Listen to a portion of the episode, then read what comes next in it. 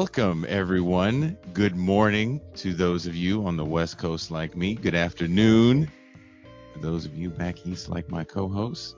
And welcome to another episode of This is Revolution Podcast. I am your host, Jason Myles, and once again, I'm in a different location. And this time, I'm even further away from the Bay Area. I'm not even in the Bay Area. In a whole nother region, California, like seven hours. So we have a good show for you today. We're going to be talking about the Soviet Union. And yes, you guys can get all of your Stalin questions in today. But before we get there, the setup's a little, a little hard to get to. Let me introduce my co-host, my homie, my dog, he was missing Thursday. I know you guys missed him Thursday, but that's okay because you can watch him on various black news channels. He was going at it. He was going ham. He was so going so hard on the black news channel that Marc Lamont Hill was afraid to come on here. I don't know if that's true or not, but he definitely was on the Black News Channel. He is the man that is not afraid to mow mow the bourgeoisie. Please welcome Mr. Pascal Robert.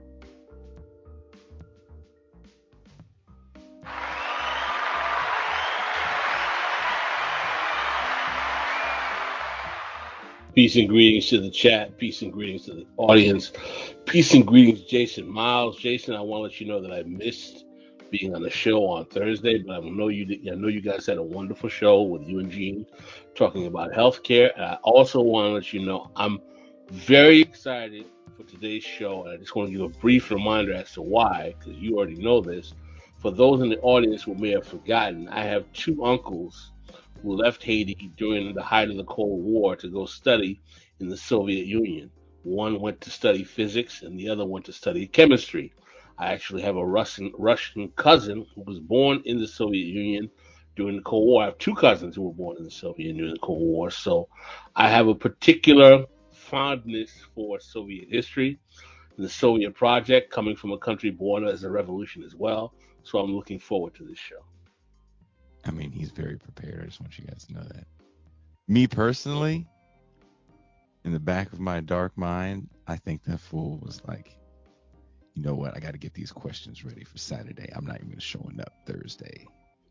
Saturday is my day to shine. So he was practicing all his Mao Mao questions on the Black News Channel. He was getting ready. So are you ready? Because you know the Mao Mao hour is also this week coming.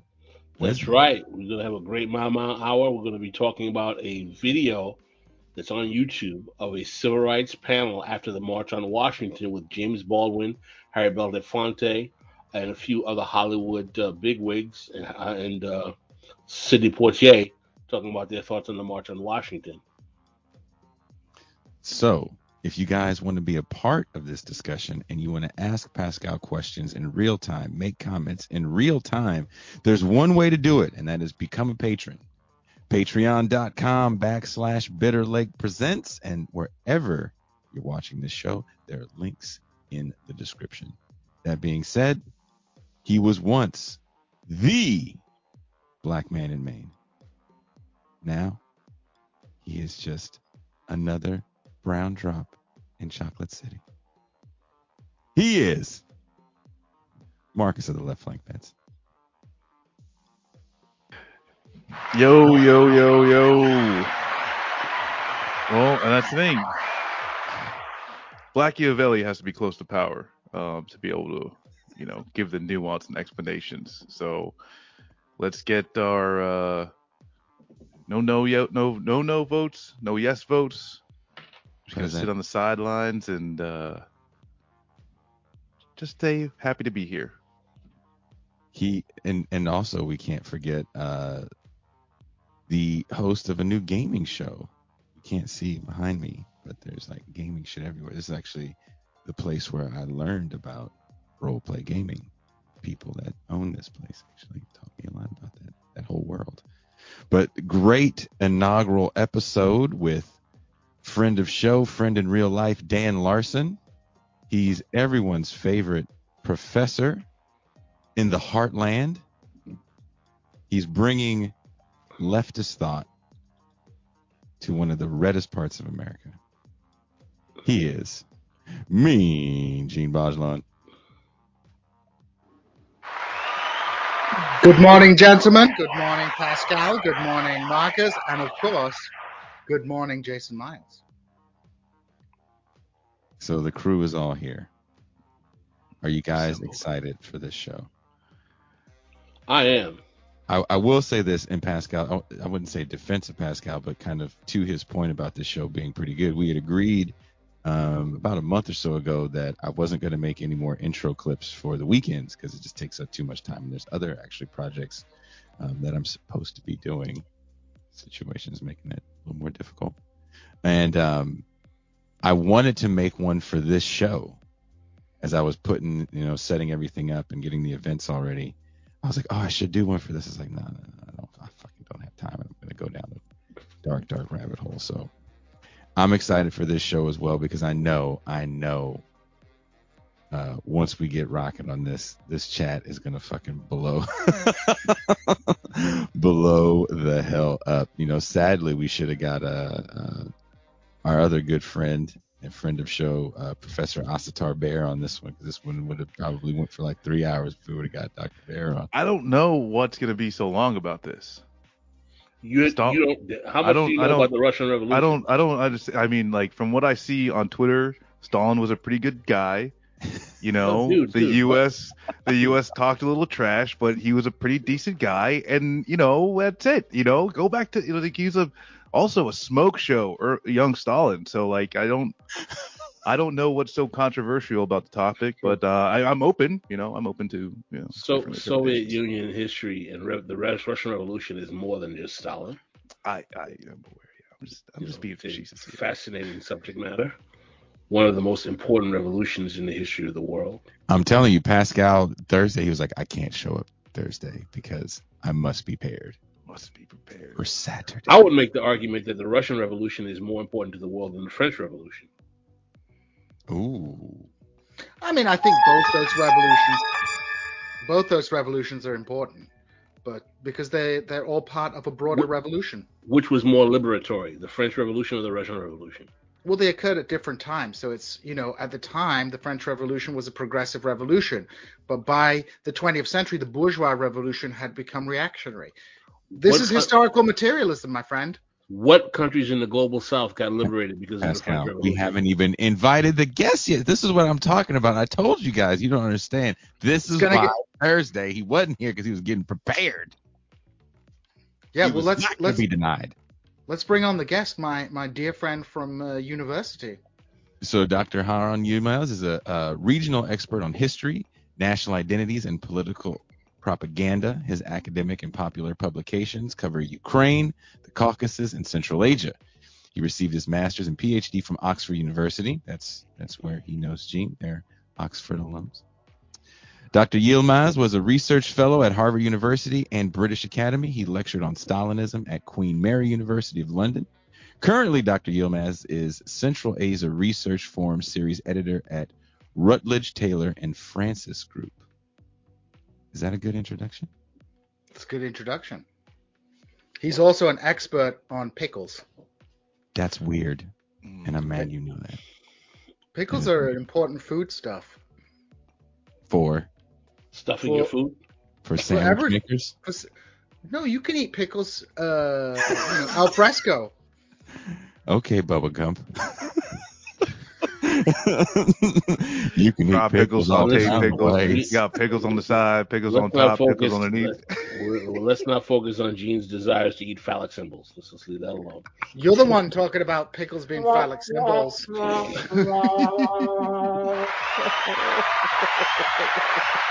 We're applauding Eugene eating pickles. So the guest. Please, I'm welcome assuming that they're everyone. still here. Please welcome everyone. If he hasn't ran away, please welcome Dr. Harun Yilmaz.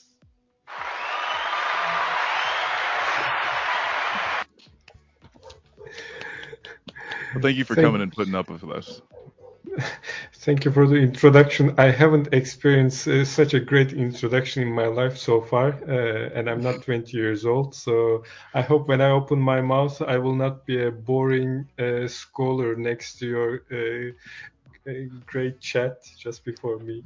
Oh no, we do all that to loosen you up so you get ready Mm-hmm. for some seriousness, some silliness, and some breaking down of history. Um, now, first things first, let's just be honest. People come to watch the show for Pascal's questions. And when Pascal actually takes a day off to prepare for an episode, because I'm not, uh, that's why he was gone. He wasn't tired, he wasn't exhausted. He just wanted to prepare. So I'm going to give the floor. Look at this, Pascal. I'm going to give the floor to you because you are ready. So there you go. You have the floor. I'm going to start with the introductory question for people who are not familiar with the Russian Revolution and the Soviet Union. Dr. Harun, can you please explain to our audience what was the political situation in Tsarist Russia? The czar was the king, basically, of Russia before the Russian Revolution. What was the political economy of Russia? What was the economic situation?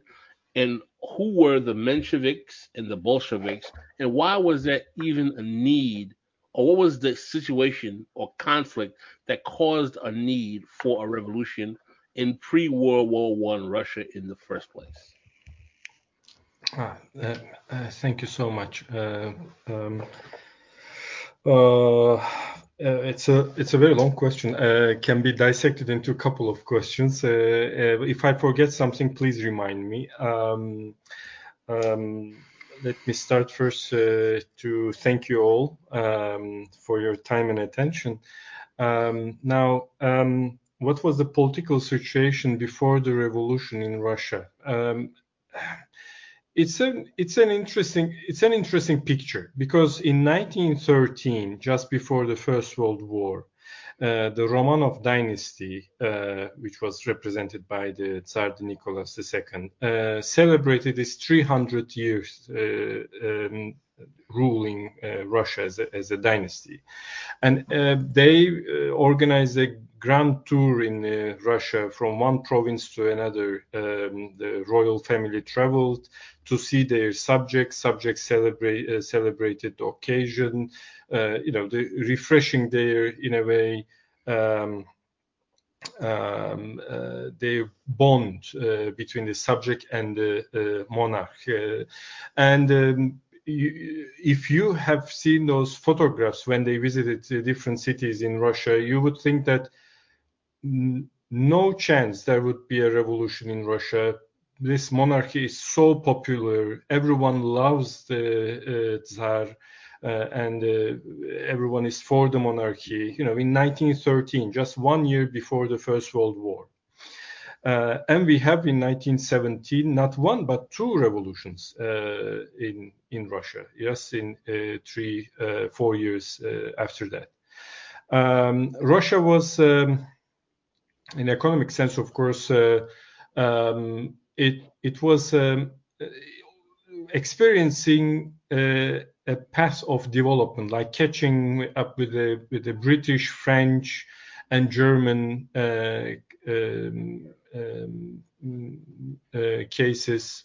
um, of course, Britain and United States were they were leading uh, economies, and then would come uh, immediately uh, Germany, and then France and Belgium, etc., Italy, and in Europe, in Western Europe. Then we would have uh, kind of a second league of capitalist countries, semi-capitalist, as a semi-industrialized. Uh, Austro-Hungarian Empire and uh, Russian Empire. Um, so uh, they were in this troubled road of industrialization. but they knew that they were a couple of steps behind. behind. They are lacking. They're um, they're lacking capital. They're lacking investment. Uh, 90% of the 80, 80 more than 80% of the population lived in uh, villages. They were illiterate. Um, only 15% were in uh, towns and uh, cities, um, and they most of them, uh, most of the literate population was, was there, and um, there was a attempt of rapid industrialization, but it was uh, it was late, and considering the scale of Russia, uh, um, it was also uh, small. Yet uh, there were big Western uh, investment, capital investments, like um, in uh, St. Petersburg, uh, one of the biggest uh, ammunition factories uh, in Europe was founded by um, Western investors. Donetsk, in now in Ukraine, um, French mining industry invested probably in today's currencies in today's values billions of uh, dollars uh, and coal mines. Uh, they one of the biggest coal mines were there in Europe. So there were there was this um, um, big industrial investments and huge a big ocean of illiterate peasantry, um, gradual um, internal migration from countryside to those points of attraction. And there is an increasing tension because there were constant and increasing inequalities in the society. Um, big investments brought big changes, transformations in certain spots, certain locations in this huge country, but the rest of the country was, uh, of course, isolated. Um, and um, big landlords um, from the feudal system, like they they uh, of course had a, um, a, a pleasant life. Um, most of them lived in St. Petersburg, in the capital. Uh, they had their own manors, big houses there, um, and they sometimes they would go, you know, in the summer to the to uh, inspect their uh, lands.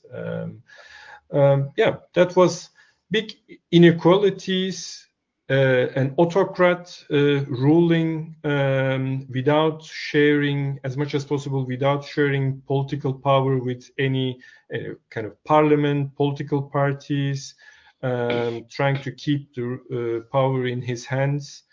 Um, that also created, uh, of course, tension. Mm, because there were uh, people who wanted to reform the, political structure. They wanted to have a, a parliament, something similar to um, what they observed in Britain or in France. Um, there were different uh, proponents of political uh, ideologies, center left, center right, um, you know, uh, that you could see at that time in France, in Britain, or in Germany. So, so basically, for our audience, is that Russia was a monarchy with a czar yeah. who was a king in a country that was basically more economically backwards than most of the industrial Europe, which was in some either advanced or moderately advanced form of capitalism, while Russia was largely a, feudal, a feudal, feudalist peasantry, where you had large numbers of the population illiterate farmers who were working on land that was not even their own for feudal landlords like they had in Britain before the coming of capitalism, going back to like the 1200s and 1100s. And one of the reasons Mark, Karl Marx is famously say, known for saying that the last place he believed that it could be a socialist, a communist revolution was in Russia, is because there was no proletariat, because it was a peasant, you know, agricultural, feudal uh, peasantry and people who know their Marxist or socialist history is that it's not to the invention of Maoism that socialists come up with the idea that peasants, farmers can be revolutionaries as well. So at that time, there wasn't even a belief that a country like Russia was even capable of having a Marxist revolution because it did not have an industrial proletarian labor base. Would I be correct in that assessment? Completely correct. Yes, that's the that was the case. We could say, uh, yeah. Mm-hmm. But can I, can I just can I just ask though? But you know, you mentioned that there had been a process of industrialization. So certainly, you know, um, the uh, the majority of the mass of the population in Russia uh, during the you know at the time of the Bolshevik Revolution were peasants. Eighty percent, you said, eighty percent of people. But we do have this situation of uh, combined uneven development where you do. Mm alongside so, some of the most backward economic structures in Europe, very advanced form of industrial organization and a small but influential proletarian class. So yes, certainly we're not dealing in a society where we have um, we have a you know a, a, majority of the population living in cities and working as industrial workers, but we do have in critical nodes of political power in the Tsarist Empire, St. Petersburg, Moscow. We have a modern industrial economy, and in fact, an industrial economy which is hyper modern. It's like they're they're not importing industrial technology from the mid 18 uh, uh, 1850s. They're in, uh, the the French in, investors, the other investors are bringing the most modern forms of industrial organization. So we have these this this this very strange situation where we have a coexistence between a, a, a, a, industrial proletariat that is a minority but is located in strategically important parts of the country and then the vast majority of the country which is peasantry and you know we'll come to this later but and also not russian. You know you have a huge you know maybe only 50% of the population are, are, ethnic russians and we have this huge unconsolidated uh, population but I, I think it's important to stress that there, the, would you agree there there was an the the the great spurt of the late 19th early 20th century the great you know this did create some kind of industrial proletariat Yes, of course, of course. I mean that, that that's the that's the reason. One of uh, there are many reasons of these tensions before the revolution, and one of the reasons was this um, uh, source of tension was this uh, uh unequal uh, development in the country. Uh, you would find certain cities or certain regions extremely developed thanks to like injection of um, um, uh, high volume of capital, let's say, in, in St. Petersburg, uh, as I gave this Putilov uh, ammunition Steel factories, the yeah. Biggest ones, and and also steelworks, yes, and uh, and uh, coal mines in in Donetsk. Um, you know, Odessa, for instance, was a, modern, um, pleasant port city, a modern city. That was a big port at the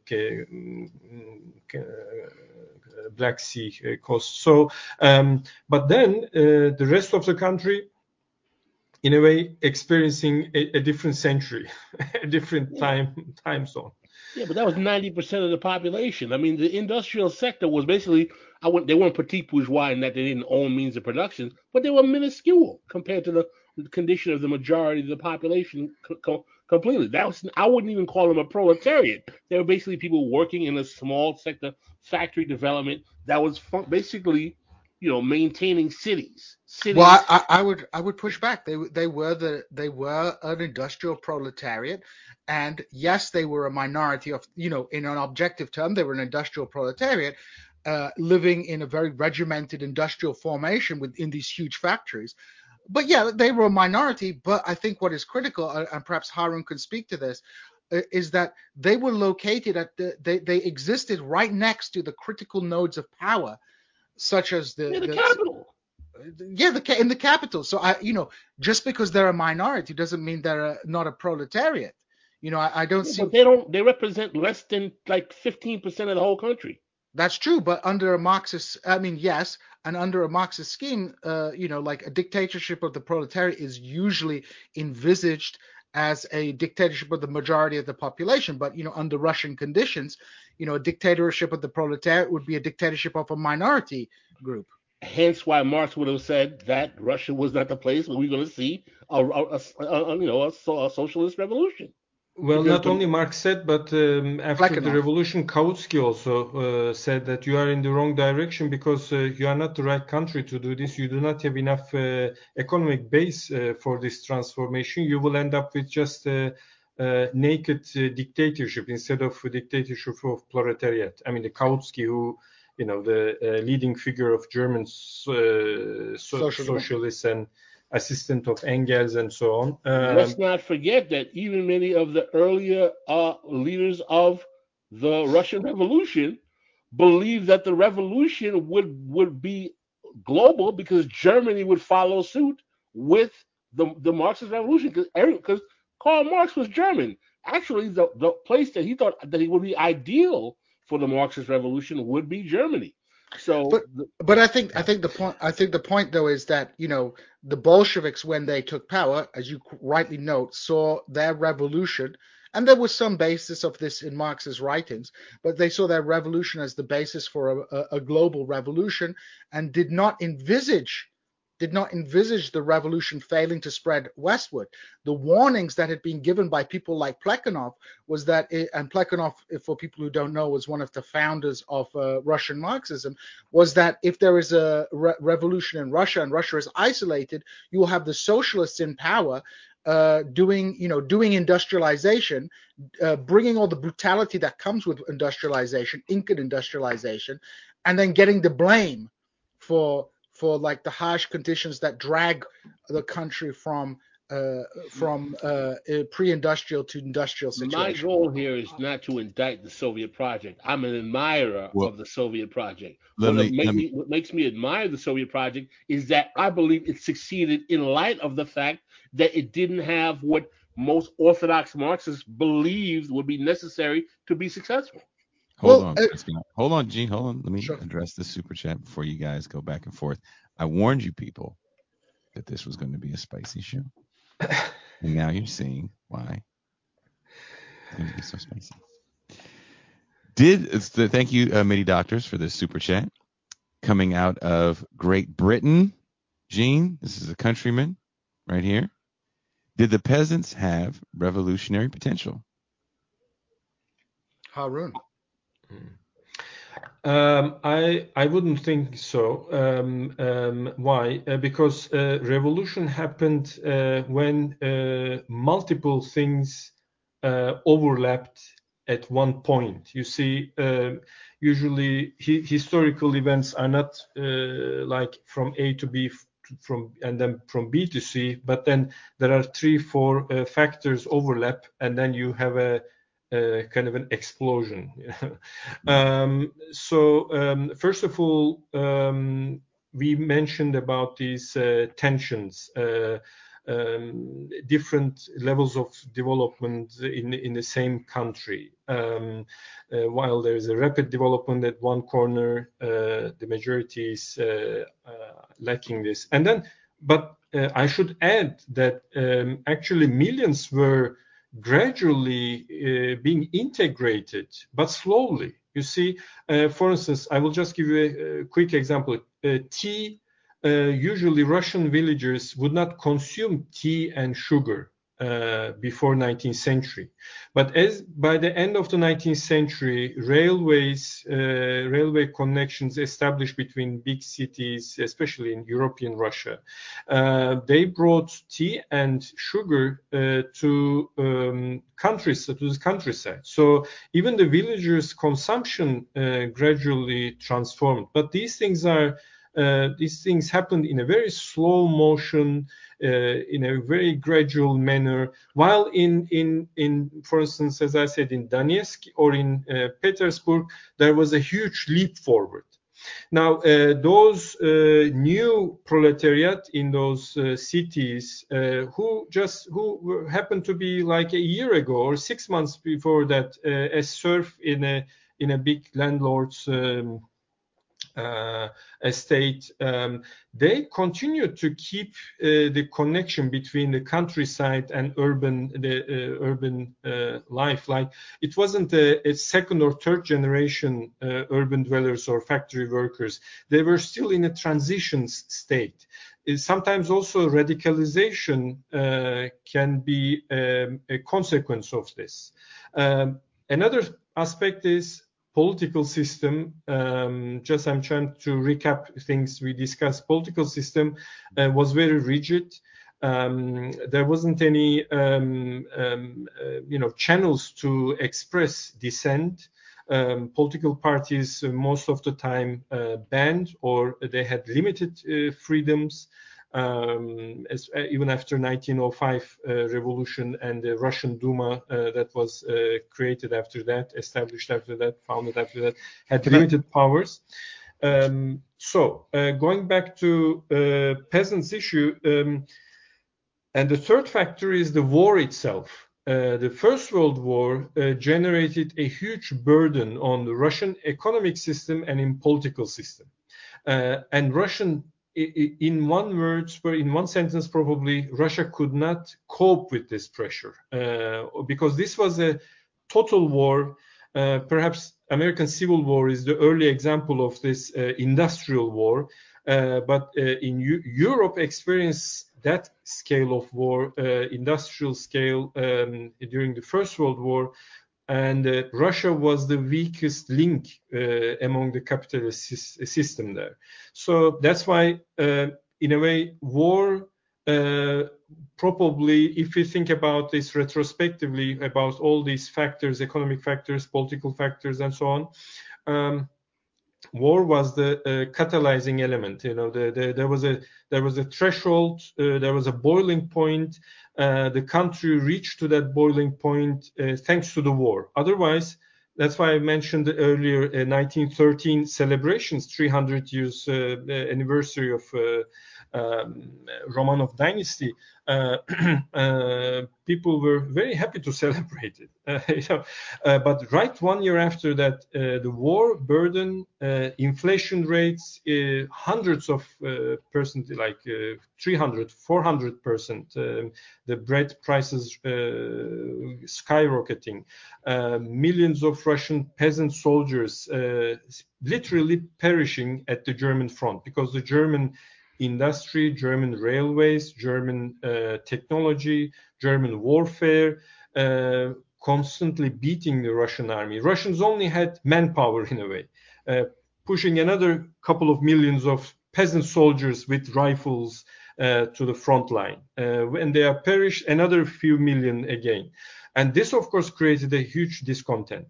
Um, and the prices are going up, uh, um, long queues in the cities.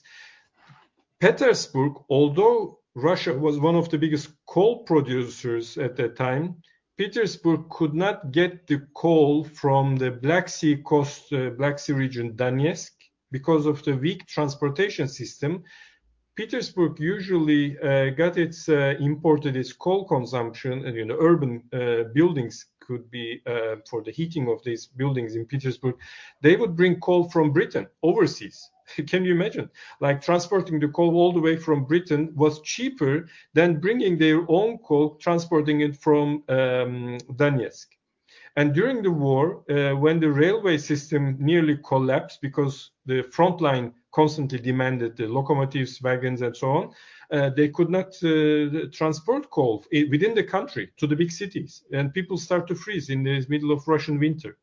So uh, all these things overlapped, came together, and we had a kind of an explosion in um, uh, in February 1917. So villagers alone um, uh, could not be uh, the only factor that would lead us to a revolution because there was an uprising already in 1916 in Central Asia, and it was suppressed successfully. So there could be another villager uprising, and it could be again suppressed. I mean, the, the in peaceful conditions, the regime had the capacity to control uh, more or less the population and uh, regenerate itself. I want to War two, created extra burdens. I wanted to ask two very important questions. Wasn't it considered that Tsar Nicholas, basically because of the way he came into power, was going to be weak. Wasn't he? He basically predicted to be a very weak, unsuccessful czar in the first place. And second of all, can you talk about how the loss to Japan also helped demoralize the Russian consciousness as well, and the role that had in weakening the confidence of the country as well under the Tsar's leadership. Under I mean, the- Tsar Nicholas. the- the Tsar's uh, personality and his role uh, in shaping the course of events in uh, between like uh, beginning of the century, let's say first year of 20th century and 1970. That's 17 years if you think about that short period. Um, I mean, there are historians who uh, claim that uh, if we, if Russians had a different czar, then the, the, everything could be different. Uh, You know, um, when you look from Marxist perspective, of course, uh, to invest too much in individual characters um, uh, uh, is something that you uh, you try to avoid because um, uh, what was the uh, I can't now remember the exact phrase, but Marx says um, uh, individuals cannot um, uh, they make decisions, uh, but they can they do those they make those decisions within the conditions that were created before them. Uh, Man makes his own history, but conditions not, in, in conditions not of his choosing. I believe it. Something like Ex- that. ex- excellent. Yes. So uh, since then, there is a discussion in among historians, of course, um, uh, when they discuss these. I mean, when they, uh, when they consider these kind of turning points in history, how far individuals uh, had an impact, uh, or they were uh, shackled, they were, uh, you know, uh, enslaved or limited by uh, the conditions that they live in, uh, political, con- economic conditions, especially. So uh, Tsar uh, was not a good politician. Uh, we know that. Uh, I mean, uh, to be a good politician is important. If you rule a big country and if you want to jealously keep the political power in your hands and refuse to hand some, you know, hand over um, uh, part of the political power to a parliament or some political parties to a, to a mm, cabinet of ministries. Um, he, in that sense, he was very conservative. Uh, he was not a, he did not have a reformist mind. Um, this also increased the problems, uh, deteriorated things, uh, especially during the war. And on top of that, uh, he was probably not the best uh, military leader in history. Uh, and he uh, personally uh, took uh, the initiative and went to the front line and supervised the military operations. Um, and that's why uh, w- uh, when the Russian army uh, was more than once defeated by the Germans, um, everyone blamed the Tsar. I mean, ordinary people, because he wanted to run the show, but he did not have the capacity to do that. What about the Japan factor? What about? Japan, Japan. Ah, Jap- yeah, yeah, of course. The 1905, uh, the defeat was uh, was an important was an important thing, I think, because uh, Russian Russian state, Russian political system, um, um, autocracy uh, was based on military victories. Uh, and Russian state, uh, except the Crimean defeat uh, for the last 200 years, delivered what it promised, ex- expanded the territory and defeated the Napoleonic army. Um, you know, in the southern neighbors, the Ottoman Empire, Iran gained territories in the south as well. So, and the initial uh, perception of Japan was another Asiatic uh, people, another Asiatic country that we can defeat like this, you know, because we are superior here. We rule this Eurasian land and who they are, you know. Uh, I mean, you can find even uh, racist depictions of uh, Russian cartoons uh, of that time. Uh, but then the Japanese uh, navy uh, and army, they managed to defeat uh, the Russians. and that was, of course, a, big, I think, blow in the self-confidence of the Russians, which, which actually between 1905 and 1914 um, triggered another wave of reforms. because the system was so static that uh, in Russia you would see reforms, you would observe reforms always after a military defeat. Um, after the Crimean War, you you you can observe, for instance, Crimean emancipation, the emancipation of the peasantry. Exactly, exactly, and and uh, rapid uh, construction of uh, railways and so on mm-hmm. Um, uh, in the second half of 19th century, and then after 1905, 1905 defeat against Japan, again another wave of reforms. How can we rapidly develop and industrialize this country? Where can we find the capital? How are we going to solve the capital accumulation problem? Uh, these were all discussed among the um, uh, elites in Russia before the revolution. And when the Bolsheviks came to power, they found the same problem uh, in front of them. You know, how can we rapidly develop this country and how can we find uh, necessary capital for that? How can we accumulate the capital for rapid industrialization and urbanization? Um, going kind of even back to like the things in the uh, there's like the developing uh, narrative on the ground of like why they you know like kind of went to um, the revolution. Can you go into some of like the players um, and I and and also if you could tie them to like what I guess what are the specific actions or and or pushes these you know other players are, are pushing. So you know who are the people who are pushing for government reform, which you know eventually resulted in you know I think uh, a neutered Duma, Duma to begin with, um, and then talking about the rigid, you know, like you're talking about the the rigid uh, uh, government process or rigid politics. Like, mm-hmm. but also it's like who who are the people behind that, you know, and I guess who are the populations representing those reforms versus the Bolsheviks and the Mensheviks, and how do those, I guess, different groups start act, acting on each other prior to uh, revolution? I see that that also we can link to the uh, the other half of Pascal's question. I I, uh, I did not cover the, who were the Mensheviks, Bolsheviks, and uh, uh what was that about? Um, now, um, of course, when we when we uh, when we think about these um, ideologies, political movements, and so on, uh, we tend to think. Um, um sometimes we tend to think that the whole country is involved.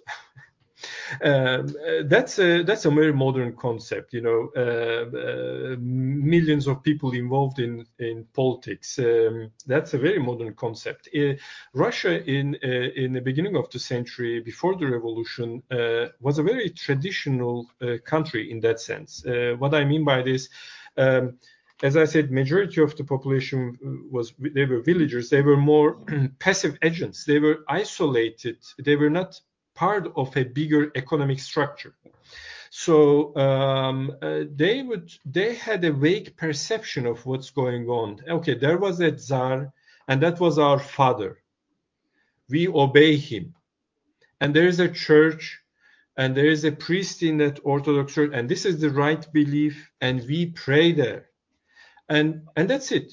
And the rest of it was village life. You know, uh, uh, my small plot of land, uh, what I'm cultivating, how is the weather gonna be, uh, if I'm gonna, uh, I have a daughter, where can I find a good man as a husband for her, you know, like those kind of uh, daily life issues, but not like, um, hmm, um, what's gonna be the future of Russia? We want democracy we want freedoms. I mean, ordinary people, isolated villages in living in uh, in huge distances. I mean, there, there, are provinces in Russia as big as France, and only half a million people live there. You see what I mean? And there is no telegraph lines. There is no railroads. Uh, once a while, a passen- passenger comes or a, a postman comes uh, twice a, a, month, delivers something, and then goes in muddy roads. In the in the winter, roads are blocked. In the in the spring, uh, the mud sticky because of sticky mud uh, you cannot even walk uh, on on those roads you know like because you you just stick and uh, sang, singing in that sticky mud. You leave your boots there um, in the mud. So uh, that was that was that was the let's say mental uh, um, map uh, of an ordinary person. And then we have a minority of uh, literate, educated people in big cities, uh, 10%, 15%. Some of them even traveled to Europe. They saw uh, what's going on in Paris, in London, in Berlin, rapid industrialization of Germany, how they managed to catch up the uh, the British, and even sometimes surpassed with their electricity, chemical industry, and so on, and a bit of admiration for that, including Bolsheviks. Now, uh, in a political spectrum, we had Uh, constitutional uh, democrats, cadets uh, in Russian. They wanted um, um, a parliamentary parliament plus monarchy. So they wanted British, they wanted the British model for Russia. They were located in center right, right? And then we in the center left, we had Narodniks and social revolutionaries. Um, They had, um, it's a, of course, 19th century um, uh, is a long story, but uh, they they wanted more um, like a popular, they were for a popular uprising, a more popular uh, involvement of the ordinary people in politics, Um, universal uh, voting rights, um, at least for men, for that at that time, of course, um, their priority, and more emancipation, uh, and so forth. So, uh, and land distribution. They wanted to distribute land among the peasants. They wanted to, their priority was land reform. And then we have a smaller group uh, further in left um, um, who read uh, Marx, Engels, uh, you know, who were who were involved in these discussions um, among socialist circles in Europe, or at least familiar with it. And they wanted to, they wanted something similar in Russia, but they they, they were not obviously in majority, right? Uh, they were more marginal uh, than these two uh, central political movements, as I said, cadets and social revolutionaries and Narodniks and so on, so forth. And then we have, um, in the right wing, we have more conservative groups who um, Uh, supported the autocracy, uh, one-man rule, um, uh, the superiority of Tsar, um, and um, omnipresent, omnipotent powers. And they were very conservative. And yeah, they, they for them, Russian imperial system and the church came first in the, Uh, let's say, uh, right-wing conservative circles. So that was the spectrum. Uh, within the Bolsheviks, within the Marxist, Russian Marxists, we have a well-known division between Mensheviks and Bolsheviks, because the Russian Social Democrat Workers' Party, essentially, was founded and, um, Uh, I mean, the Russian Marxist followers, uh, um, um, uh, followers of Marx, founded the party. And then within that party, we had to to gradually two um, branches appear. There was a split division, Bolsheviks and Mensheviks. Of course, we can also count sometimes Trotsky as a third element. Uh, that's of course a detailed party history. Um, but um, yeah, and they had different approach. Uh, Mensheviks and Bolsheviks had a different approach, as you know. Bolsheviks wanted to have a militant, small, militant revolutionary party, and like, in a way, um, um, and um, urgent in a way, in a more urgency of revolution they had in they had in their mind. Uh, but the Mensheviks uh, wanted to have a mass uh, political party where masses could be members. And Mensheviks were more for the gradual development of the country. You know, let's pass the usual capitalist stages.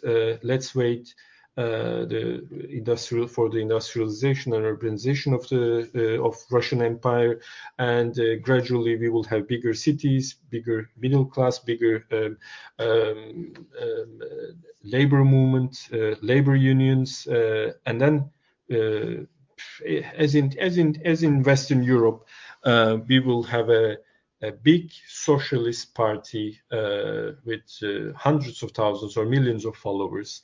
Uh, this will bring us to, uh, in a way, to the next stage uh, in historical development. Mm. Lenin and Lenin led the Bolsheviks. They they said no, we don't uh, we don't want this. We want a shortcut, and we will do this with a, a militant revolutionary group. Can, can we make a metaphor between the Bolsheviks and the Mensheviks? The, the Mensheviks being democratic socialists and the Bolsheviks being Marxist Leninists? well,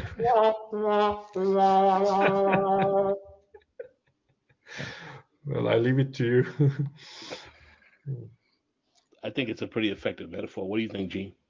Mm, I think I think trying to apply uh, political term. Uh, trying to apply the metaphor, you're trying to hammer a uh, square uh, shape into a round hole. That's what I think. I just want to say one thing. This is this this is if you guys indulge me. Can you? T- I have a theory about Lenin. I believe that Lenin's whole motivation stems by the from the fact that his brother was assassinated by the Tsar. Point blank. I, can you address that? Because I think that's a part of his personality that I'd like to people to talk about, and I'd like to put him in context because he's kind of the father of the Soviet Union as a country. What do you think about that as a motivating factor, and what and where is his role as a Bolshevik, and where was Trotsky in, re, in relation to the Bolshevik and Mensheviks? That's a hell of a question there, Pascal. Damn. Good question, actually. Uh, again, this brings us back to the role of the individual uh, in the in a historical process. Uh, well, um, I mean the personal motivations, of course, psychological motivations of a person, of an individual, to um, uh, to follow a political um, uh, to to to maybe uh, maybe it played a role. Uh, you know, for him to be uh, the thing is. Uh, um, this could bring him in different directions. You know, the uh, his uh, his brother's fate. Um, he could be he could oppose the system, but he could be an anarchist uh, there were Russian anarchists at that time as well. You see, uh, um, he, could oppose the system uh, and he could be a social revolutionary or, um, you know, the. Um, but he, he has chosen a, a, particular ideology, a particular path. Uh, so uh, perhaps in the, being rebellious, being uh, in the opposition, perhaps his childhood, uh, his family experience uh, played a role. Uh, but of course, his choice of ideology or how to oppose the system, what kind of ideology or what kind of course, uh, uh, what kind of plan, project uh, to support. Um, probably that's a later stage, I would I would say. So, I have a I have a question uh, here. Yes. So, you know, we w- when we talk about the Russian Revolution, we, you know, we ov- obviously we often focus on the class dynamics, the land question, the industrial uh, workers, and so on and so forth. But also one of the critical questions that was was facing the the the, the opposition in a general sense, and the Bolshevik Party in particular, was the national question and particularly the question of ethnic and national diversity within the Tsarist Empire. Not everybody in Tsarist Russia was uh, was an ethnic Russian or a Russian speaker. Even within the Russian ethnic community, there was an enormous amount of regional diversity in terms of culture and in terms of uh, uh, in terms of dialect. And then, of course, you've mentioned places like Central Asia, where you have a majority Muslim population. Uh, you have uh, you have uh, ethnic communities on the in the Baltics with you know Germans, with Latvians, Lithuanians, Poles. You have this enormously diverse empire. So this kind of speaks to it, but you know, this speaks to why the national question was so important. But can you can you give us an idea of you know how the Bolsheviks, when they took power, uh, and in order to maintain power, dealt with this pressing question, the issue of ethnic and national diversity within the Tsarist Empire? Um, that's that's a very important aspect, actually. This nationality issue, uh, national question, um, because um, especially uh, for for Bolsheviks, uh, for the Bolsheviks, uh, to be honest, um, uh, Marxist literature. I mean, what what Marx and Engels wrote was not about nations much. I mean, they they didn't uh, uh, was us. It was a bit uh, something more or less ignored in Marxist theory, uh, national question. I mean, um, because the engine of the history was class struggle, uh, uh, is class struggle, right?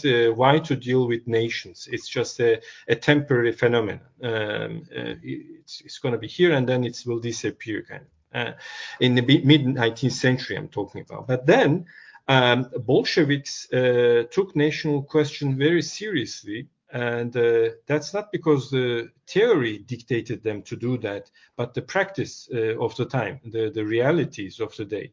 Uh, the First World War, first of all, uh, showed clearly that national identities are much more stronger uh, in, uh, when it comes to convince, in convincing the masses about who they are um, national identities and nationalism uh, had been very powerful in uh, mobilizing people.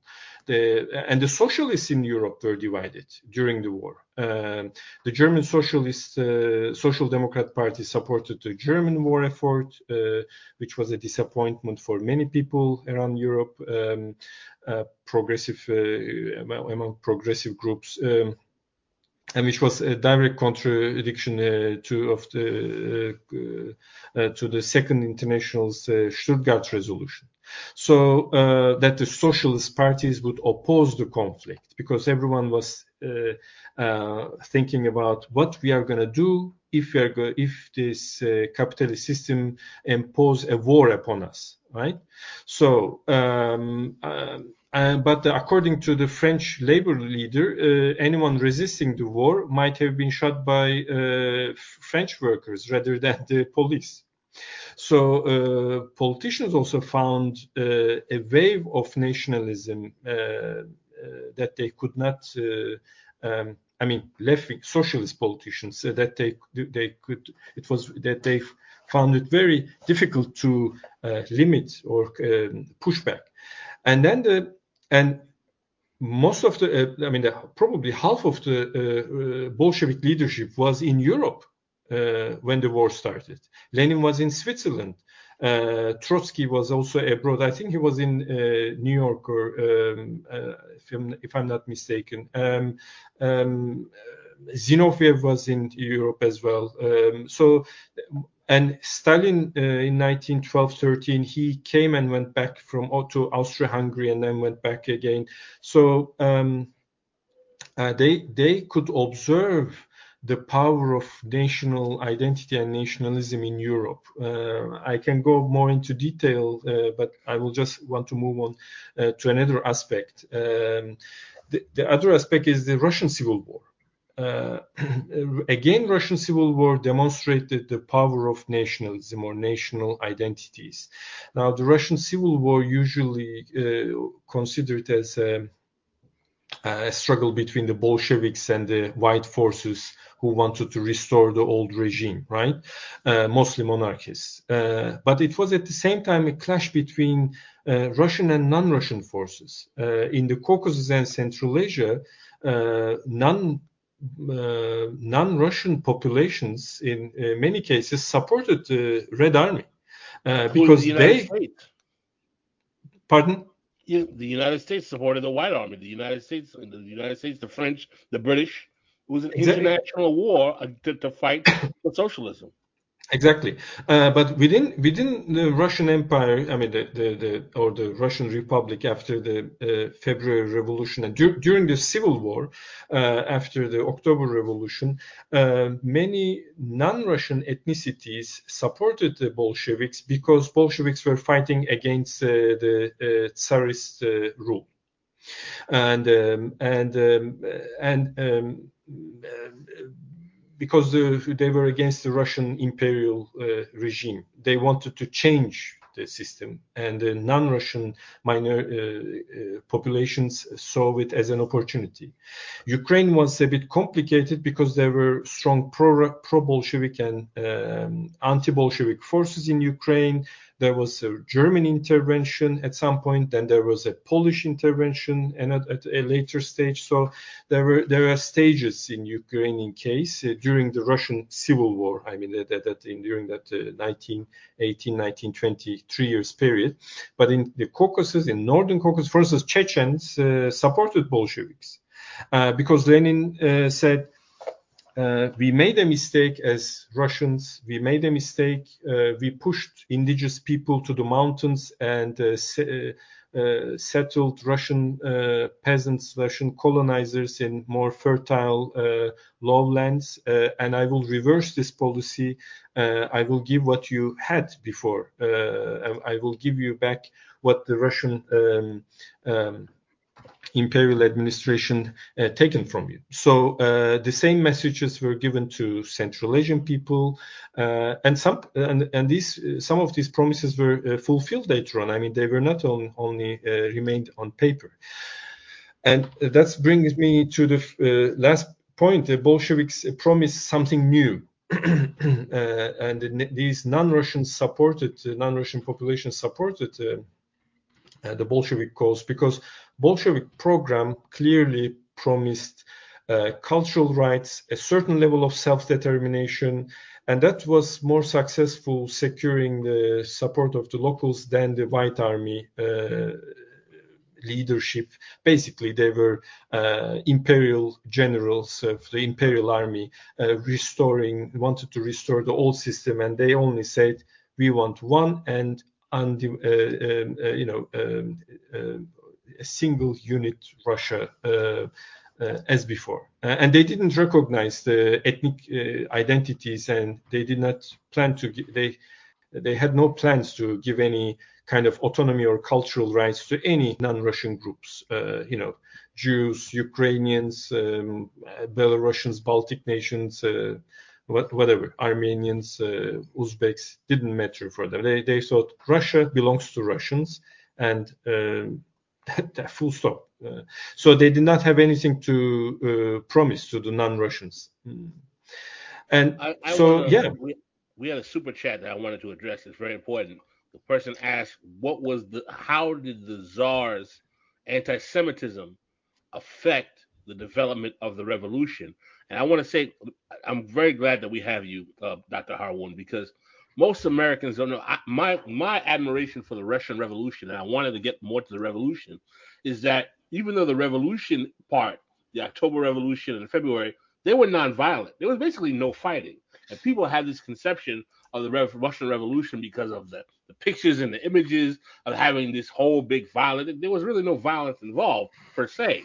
But what is the most important to me about this history, even though it's called the Russian Civil War, is where the real honor of the Soviet project comes is that most Americans don't know that the United States sent something like almost 10,000 troops to defeat the Soviet project. The British, the French sent thousands of troops at the beginning of the Soviet Union project with their white army to come together to crush this earlier project with Lenin as the leader and Trotsky going all over during the Russian Civil War and destroying these imperialist capitalists and making the Soviet Union the victor. Most Americans have no knowledge of this history. Yeah, correct. Yeah, that's that's true. Unfortunately, uh, that's one of the bits of history that uh, less talked about. Uh, American troops landed, uh, if, if, I'm not mistaken, in Vladivostok. North, Vla- Ar- and Arkhangelsk, I think, in the north. Mm-hmm. Uh, um, Japanese troops landed in uh, far east in Vladivostok. Uh, French and Ger- British troops landed in Odessa and Black Sea coast uh, to support the White forces, uh, and they also supported uh, um, the um, was it the Germans supported later on um, the fin- Finns, uh, Finnish. Mhm. Uh, the bourgeois Finnish Republic, uh, fin- um, uh, in today's Finland and so on.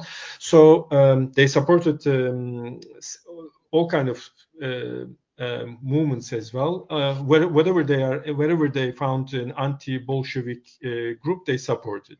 And uh, the, the fact the fact is, uh, those uh, white armies were a very uh, anti-Semitic discourse as well. Um, uh, they they depicted uh, the Bolsheviks as part of a Jewish conspiracy uh, because of Trotsky. Uh, uh, because, I mean, the Trotsky uh, is being be, for being a, a Russian Jew. Uh, also, uh, they played with that. Um, uh, that you probably you have seen on the internet as well those prominent, infamous uh, po- posters. uh, Trotsky um, depicted as a, like a, a Jewish monster um, uh, suffocating Russia, uh, Mother Russia, or something like that. So they they had a very anti-Semitic uh, discourse, the white Rush, white uh, forces.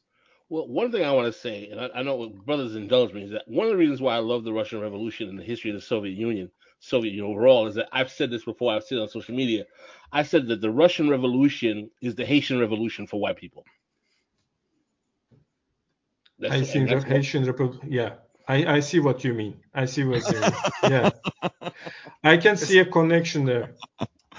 And now I understand why you asked at the beginning uh, uh, which which revolutions were more emancipating for Yeah. in global sense, uh, French or Russian Revolution. That was. I mean, actually- answer, yeah. after after the you know at the end of the day when we look at the atlantic revolutions as a whole which we could include the american the haitian the uh, french revolutions. The haitian revolution is clearly the most radical of those revolutions.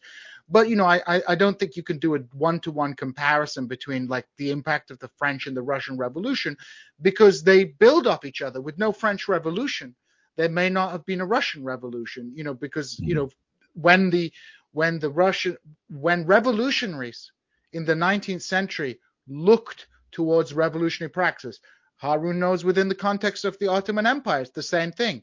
The the the Jön Türkler, the Young Turks were founded on when 1889. Why? Because that was the centenary of the French Revolution. So the French Revolution, for all its deficiencies, was critical in the development of opening up Europe to capitalism, which in again, which uh, eventually opened up Europe to you know further developments. But I want to actually get back to a a, a you know a, a question about this nat you know about the national question. So you outlined Harun about how the you know many minorities within the the Tsarist Empire looked to the Bolsheviks because they had they had a solution to the uh, national question, which was beyond just like forcing everyone to speak Russian and uh, converting everyone to you know Orthodox Christianity. So I have a two-part question. Uh, one of them is is kind of general, and one of them is more specific. The first question is how once the Bolsheviks had secured themselves in power, how did they go about implementing their resolution to the national question? And secondly, this is a kind of a, a more specific one with regards to the Muslim proportions of the Tsarist Empire, and people forget we have very important Muslim portions of the Tsarist Empire in Central Asia and the Caucasus in particular, but also in places like Tatarstan, Bashk- Bashkiristan, and places like uh, places like that. How was the reception amongst Muslims towards the formation of a communist regime? Hmm. So this is a kind of two-part question. Um, um, now, um, let me say a few things. Thank you very much. The um, um, about this. Um, before I think before I forget the the Haitian re- revolution, revolution in Haiti. Uh, I think there was a Soviet project to uh, to um, to to to do a movie about this. Uh, but I, I might be mistaken. I should check it out, and I can send you if I found something interesting. I can find you later on the details. Uh, there's uh, just a side note, a, footnote I wanted to add there. Now, uh, going back to uh, na- nations. Um, um, First of all, I want to say a few words about how Bolsheviks saw uh, uh, uh, nations and nationalism, right? Uh, because they understood that this is something important and they cannot uh, reverse the uh, his, river of history. they, they, they should they should find kind of an accommodating position. they cannot ignore it, but what to do with it? right?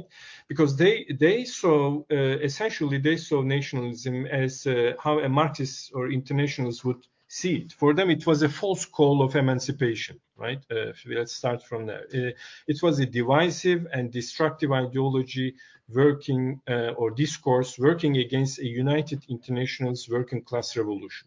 So that's why they didn't they didn't like it but they understood, for the reasons that I tried to explain earlier, they understood that this is a huge force that uh, a contemporary reality that they cannot avoid. So they had to do something. So um, uh, the second thing is Bolsheviks were uh, they saw national identities. Uh, uh, they didn't see them uh, pr- primordial or eternal as nationalists or nation builders claimed around the globe, right? For the Bolsheviks, nation, national identities were not primordial or eternal. Um, uh, so they were right uh, on that. Uh, national identities were e- evolving phenomena and they were modern concepts. Um, so everyone in the Bolshevik party agreed on that. But then the thing is, Bolsheviks were wrong. They were wrong in uh, attaching national identity strictly to economic relations of capitalist era. You know, this, this strong economic determinism made them falsely conclude that nations would disappear, national identities would disappear once the society moved from capitalism to socialism. And uh, and uh, um, and then the the only thing they had to do is just to reach to that uh, magical moment in a way, uh, so that national identities would uh, evaporate. Mm. Um, eh, so yeah, I can give you one uh, eh, interesting example. Uh, when Khrushchev was the first secretary um, after Stalin, and uh, when they uh, stopped celebrating Stalin's birthday and um, that that anniversary uh, during this de-Stalinization period, some Georgians took it as an uh, offensive policy against Georgian identity because some Georgians saw Stalin as a Georgian leader, uh, apart from being a Soviet leader. So there were demonstrations and protests. Uh, uh, you see what I mean? The Georgians on the street in Tbilisi protesting. Um, uh, uh, against the Soviet government in 19 second half of 1950s. Uh, um, why we are not? why the government is trying us to forget Stalin? because they saw it. Though that group, that group in the population saw Stalin as a Georgian leader uh, first, and then mm-hmm. Soviet and socialist leader, leader, leader as a second. So, uh, and Khrushchev in Moscow in Central Committee, he he he complains. Uh, I, I, I, when I read the uh, minutes of the meeting, I, it was, I smiled, of course. Uh, he says, "Why this happens. Why Georgians are uh, uh, uh, they had this anti-Soviet attitudes? Why they have this Georgian nationalism now? We built car factories, we built steel mills, we built uh, I don't know cement factories. We built so in in one word he wants to say we industrialized Georgia. You know there is no uh, there, there is no economic reason, for instance, to build a steel mill in Georgia, but Soviet Union built a steel mill in Georgia just to make it uh, industrialized. You see what I mean?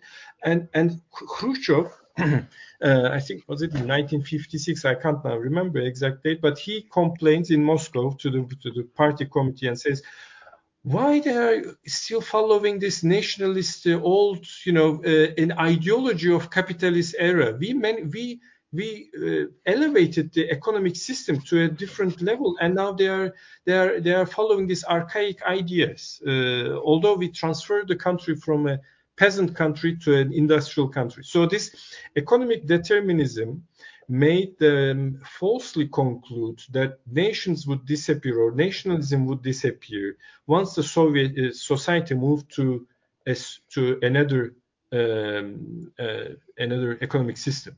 I want to I want to interject briefly again. Is that this this is so important to me because we have people always try to indict the Soviet Union and Lenin, Leninism, and we have to give props to Trotsky. We have to understand that there was no country that had given a model of operationalizing Marxism before the Soviet Union. Marxism would be a dead theory in books if it was not for the Soviet Union. So for all our friends on the quote unquote sock dem or socialist left who who uh, poo-poo Marxist Leninism, who poo-poo Stalin, who poo-poo the Soviet Union, let us make this clear that it is the existence of the Soviet Union and this attempt to operationalize Marxism that makes the light that Marxism is implementable in Cuba, in Africa, in South America, all over the global south that use Marxist Leninist tactics in China mm-hmm. to make socialism even alive and possible in today's world. And this is why one of the main reasons I despise when I see people take such an antagonistic tone towards Marxist Leninists. I think that's why it's important also to understand the uh, uh, uh, the, the, correct things and the mistakes uh, the Soviet uh, uh, model had. I mean, the, you see what I mean? The, you, I completely agree with you. They do not. Ha- they did not have a blueprint uh, Uh, uh, uh, plan uh, how to do things. There was just a bunch of theory uh, written by Western European philosophers, and they ended up in a in a very underdeveloped territory, trying to do something out of that, right? But not then, to mention, not to mention as much hate that Stalin gets. And yes, he did crimes. Dessalines did crimes. Toussaint did crimes. He took a backwater peasant country in less than a decade to create an imperial superpower that mm. challenged the most greatest capitalist country in the world, which was the United States. But yeah, but also at the same time, he, his his political his political and military leadership left the Soviet Union vulnerable to a terrible uh, invasion. We we the Soviet and Union and he defeated the Nazis. But he didn't defeat the Nazis. If you look at the, if you look at most wow, historians, now, now, Stalin didn't defeat the Nazis, really? No, the it Rus- was the, the it Russians was the, didn't defeat the Nazis. It was the oh, so you think it's like just because Stalin's political leadership was a bane rather than a boon? You had the officer corps trained in uh trained that was go. purged that was purged by Stalin, and Who they had to bring Russia when the Russians they had beat the Nazis. To, they had to bring them back. They had to bring back. Who, who were the who was the leader of the of the Soviet Union when the Russians beat the Nazis, Gene? It's irrelevant. It's if you it's look. Irrelevant, really? Yes, it's, it's irrelevant. irrelevant. It's, it's irrelevant that Stalin was leader of the Soviet Union when they beat the Nazis. Well, it's it, yeah, because basically his leadership was more of a damage to the Soviet war effort than it was go. a boon. But it's just, just factual.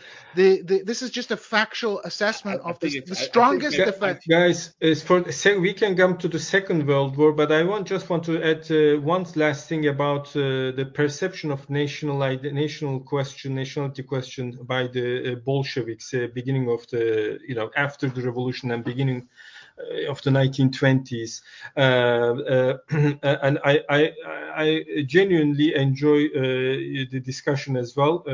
I should admit that.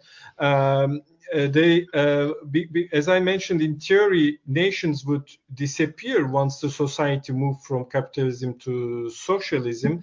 But while waiting for this magical moment, in a way, uh, they had to exhaust national identities by accelerating the historical uh, formations of these uh, identities.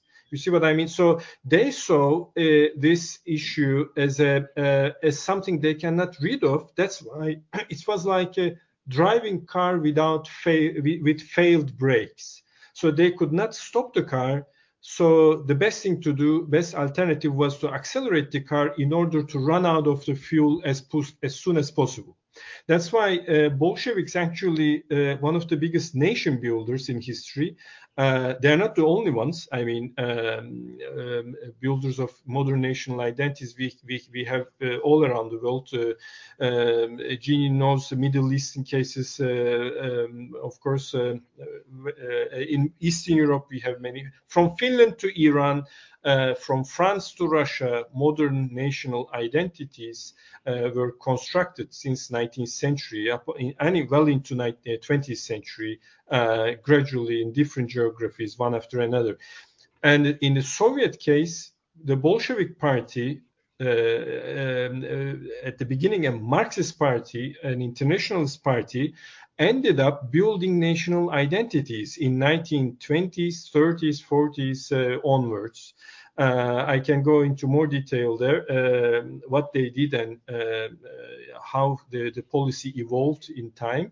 Um, but the, the main logic behind it was as I said, uh, uh, they thought they are driving a car without with failed brakes, and as they could not stop nationalism, they thought let's accelerate it so that we can um, run out of uh, the nationalism can run out of fuel. Uh, and in this way, we can stop the car of nationalism or national identities, and we will have an internationalist, uh, an international identity, which is which has the, which is like the accumulation of human culture uh, beyond or above nation or nation or national cultures and identities. Let's not also forget the intellectual intellectual contribution of Stalin formulating and formalizing Marxist Leninist thought and making it operational on the international stage as well. What a load of bullshit! You, I'm sorry that that oh, is just bullshit because if you look at the policies of the uh, of was there the, was there Marxist Leninism as an international theory before Stalin? I mean, Trotsky was developing. Was there Marxist Leninist international? So what? Like so, Stalin? if you look at what the doctrine of Stalinism had, it, it was a two-stage revolution theory. If it, if Mao had not gone against the advice of the Soviet Union, there would have been no revolution in China. If the communist that's not, parties, that's, that's a that, straw well, man no, argument, Gene. No, no, it's not argument. a straw man argument because the the two-stage revolution theory, which Stalin brought back, the central argument of Leninist principles was that you take the revolutionary opportunity when you have it. Whereas no one Soviets... was talking about Leninist Pascal, principles. if you don't let him finish, I will mute you. I will mute you. You have to let people finish. This isn't your house, and you can't yell over people. That's not what we do here. You I have just, to let him finish. I just, I strongly disagree with uh, this kind of cult of personality around Stalin to believe that Stalin Stalin transformed the Third International into an instrument of Soviet foreign policy. And in general, around the world, he supported not communist movements, but left nationalist movements. And you know, he there were all kinds of mistakes, including the foundation of the State of Israel, which was a, a, a, a product of Stalinist foreign policy. We look at the Chinese Revolution, the idea of the United Front. Uh, which almost led to the liquidation of the Chinese Communist Party. Not entirely Stalin's fault, but this uh, the, this transformation of the Third International into an instrument of foreign policy. Why this happened is understandable because the Soviet Union had to protect itself as a great power. But I don't think we need to put Stalin up on a pedestal uh, for, frankly, uh, basically not doing a great job in the third world, doing a lot of rhetoric doing a lot of rhetoric for for uh, and if you look at the anti-colonial struggles, a lot of the support was given post Stalin's era. So I think I think uh, we need to uh, I think we need to have a little bit more of a nuanced perspective on Stalin. The strongest argument I think in favor of Stalin is however bad the industrialization process was, it was a necessary requirement and it created an industrial base that the Soviet Union needed to fight Nazi Germany. That's the strongest argument I can find in favor of Stalin. Beyond that, I think there's a lot of political and ideological mistakes which had long-term effects on uh, the struggle for socialism in parts of the world outside. Like Stalin sold out the Iranian revolutionaries after the end of the first, uh, Second World War. Uh, Stalin liquidated indigenous communist movements across uh, Central Europe, and ultimately the system the system that established by uh, the system. Hold on collapsed. for one second, Gene. Hold on for one second. That's it. That's all I'm gonna say. Pascal, why are you so? Why are you having a hissy fit? Why are you mad? Because you don't have anything to say. No, I have lots of things to say. I'm Pas- just, did, did did did Stalin liquidate indigenous communist movements? Yes or no? there wouldn't be black communists in America today if it wasn't for Stalin. I knew you were going to say that. It was Stalin that had the leader of the of the uh it was the African and, and he was Labor one of the, and you know why? You know why? because he would didn't he agree with the black knew belt thesis. Trotsky because he knew Trotsky. and he, because he didn't agree with the black belt thesis that would have given black people operational autonomy over their own That- land Look, in the South. look, he liquidated people he didn't like. No, and you, you know how many people? stop. You know how many people? Stop you with the you know how many people. in Your the boy French liquidated Revolution, people in he the French like. Revolution, during the Red during the Reign of Terror, ten French Uh-huh. people were assassinated. Did Stalin still kill that dude? okay, Did You- Stalin Jean- still kill Jean- that you know, dude? listen, Did Stalin still kill that dude? about six Did Stalin French hey, people. hey, you forgot. Did Stalin still kill that dude? Okay. Um, now, uh, I do because like this can all happen, uh, elsewhere, right? You know, like we all know each other. We all got our numbers. Uh, there's not so many Everybody, we look, got, we look. there's can I, there's not so much times we have uh a historian on to actually talk these things through. So maybe we just put this on pause for a bit.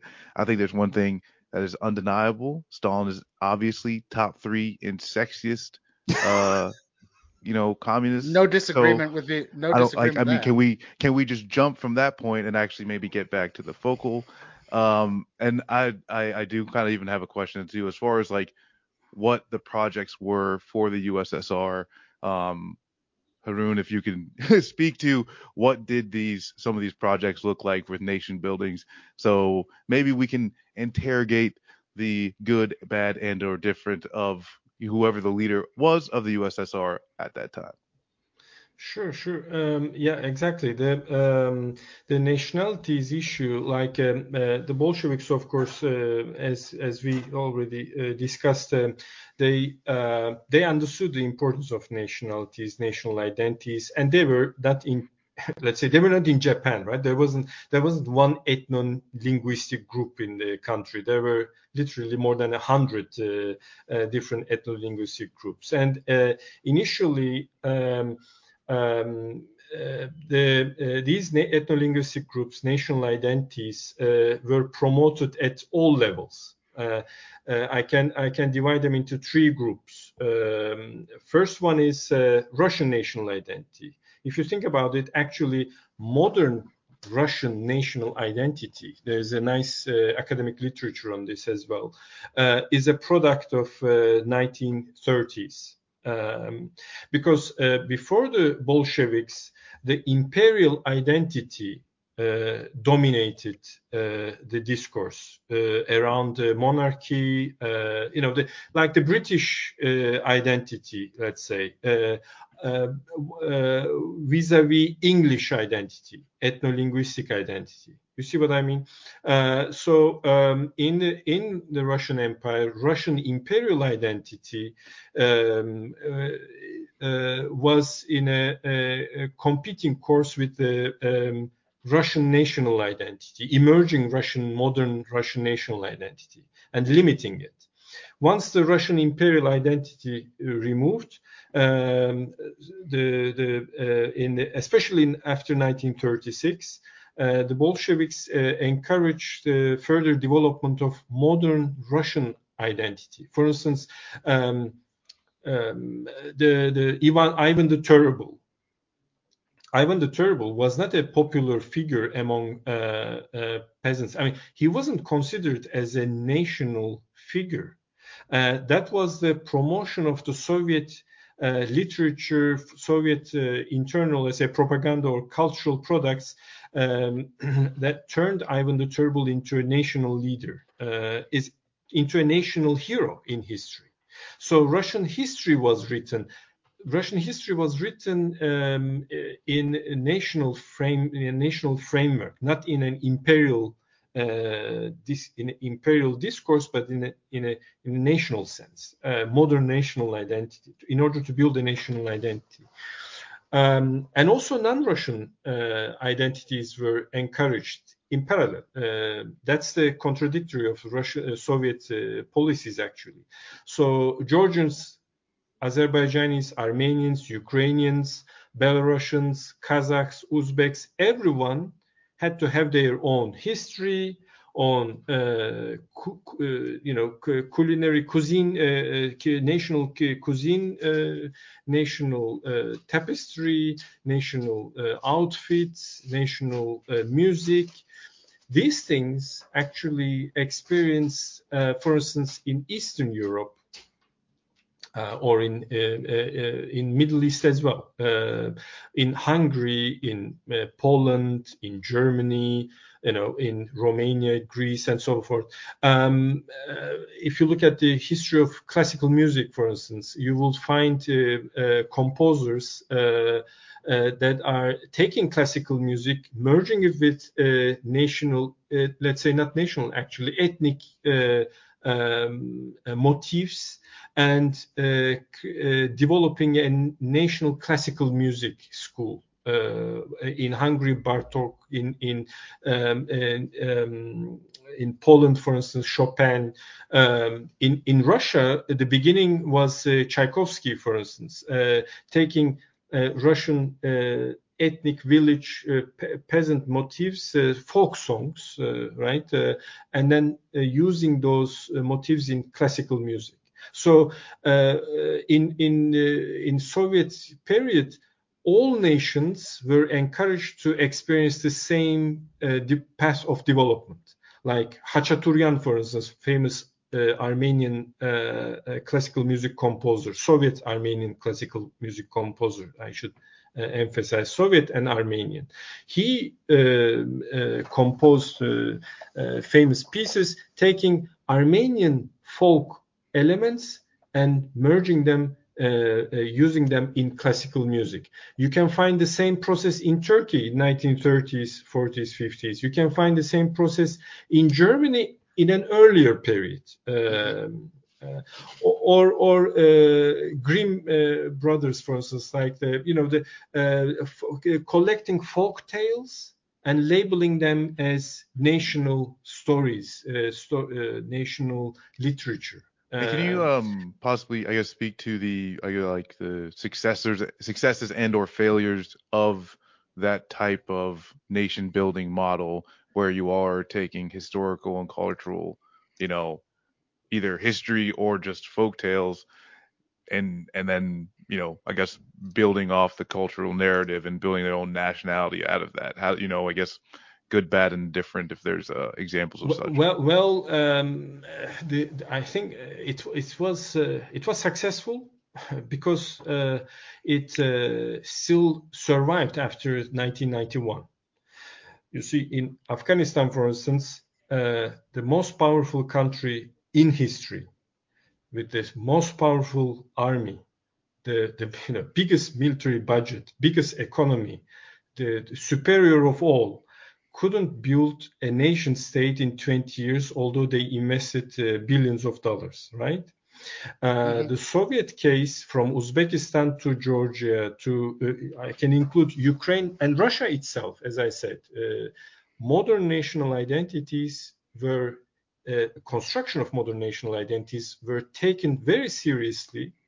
Uh, unification and homogenization of language, for instance, because um, in Ukraine or in Russia, there were different dialects. Uh, um, um, in in in Georgia, uh, I mean, we take these things granted, and we uh, and we think that languages, national languages, are homogeneous. No, they are not. Uh, until 19th century, there wasn't a, a, one language, one homogeneous language that everyone spoke and understood. In Italy, for instance, uh, different regions could not understand each other. Uh, mm-hmm. Italians know it better than me, of course. So. Um, these things are method systematically done and institutionalized. Like uh, uh, in each republic an institution of history an institution of language uh, and literature uh, uh, institution of uh, i don't know ethnography were opened. Experts were trained. They went to villages. They collected materials from um, different regions, and then they they created a systematic uh, knowledge structure. They wrote history books for each republic, etc., etc. So when you look at in uh, Africa, for instance, um, in post-colonial Africa or post-colonial uh, uh, or uh, recent case Afghanistan. Of course, we all know now what's going on there. Um, um, um, uh, that also brings us to this discussion if Soviet Union was a colonial power uh, uh, for non-Russians in the Soviet Union. You see, there's a there's a Cold War discussion like that. So um, if you if you if you see the the, the difference uh, is very clear uh, because uh, the Soviet case was in a way state-driven rapid modernization. Um, the, the the Soviet administration they basically wanted to have a rapid modernization and industrialization.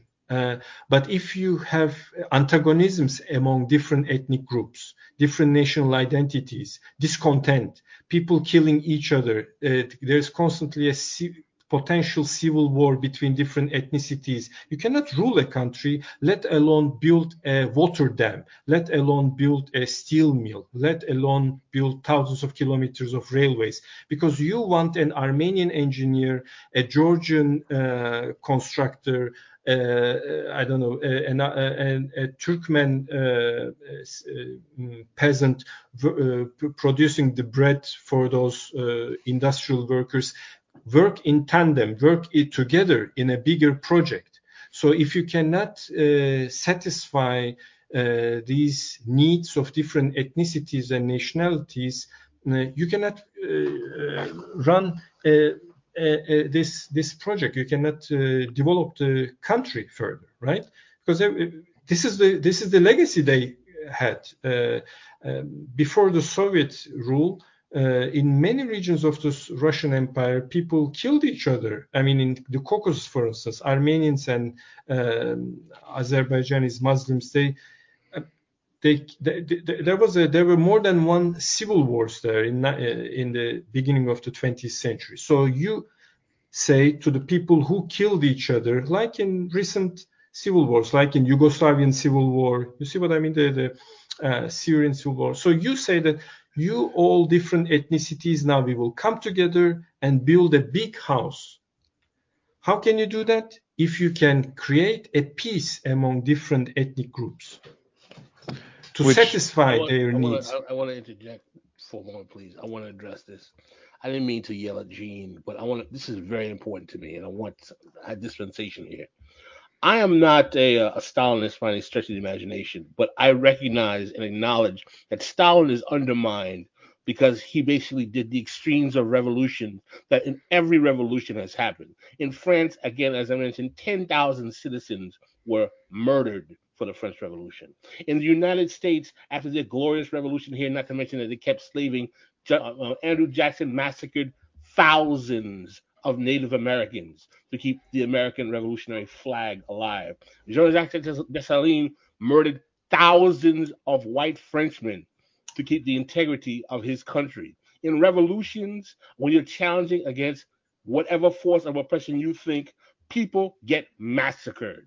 That's what happens in revolutions. And to somehow single out Stalin as some kind of incompetent or some kind of horrible man because he did exactly what the Americans did, what the French did, what the Haitians did, what every revolutionary does kill people he's afraid are opposed to the larger project excuse me, is ridiculous. And it's a it's a fault on the left, whether you like Stalinism or Marxist Leninism or not, because it's ahistorical co- compared to what actually happens in any revolution. And one of the reasons why I actually do defend Stalin is the same way he's erased from history is exactly what the West and the world has done to Jean-Jacques Dessalines for 200 years, which most people don't even know. He was the only one interested in an independent Haiti because Toussaint Louverture always wanted to be a house Negro for the French till his dying day. But because he massacred French opposition in his country, he is considered a black sheep to even to the point when my father was growing up, it was an embarrassment for our family to say that we were actually related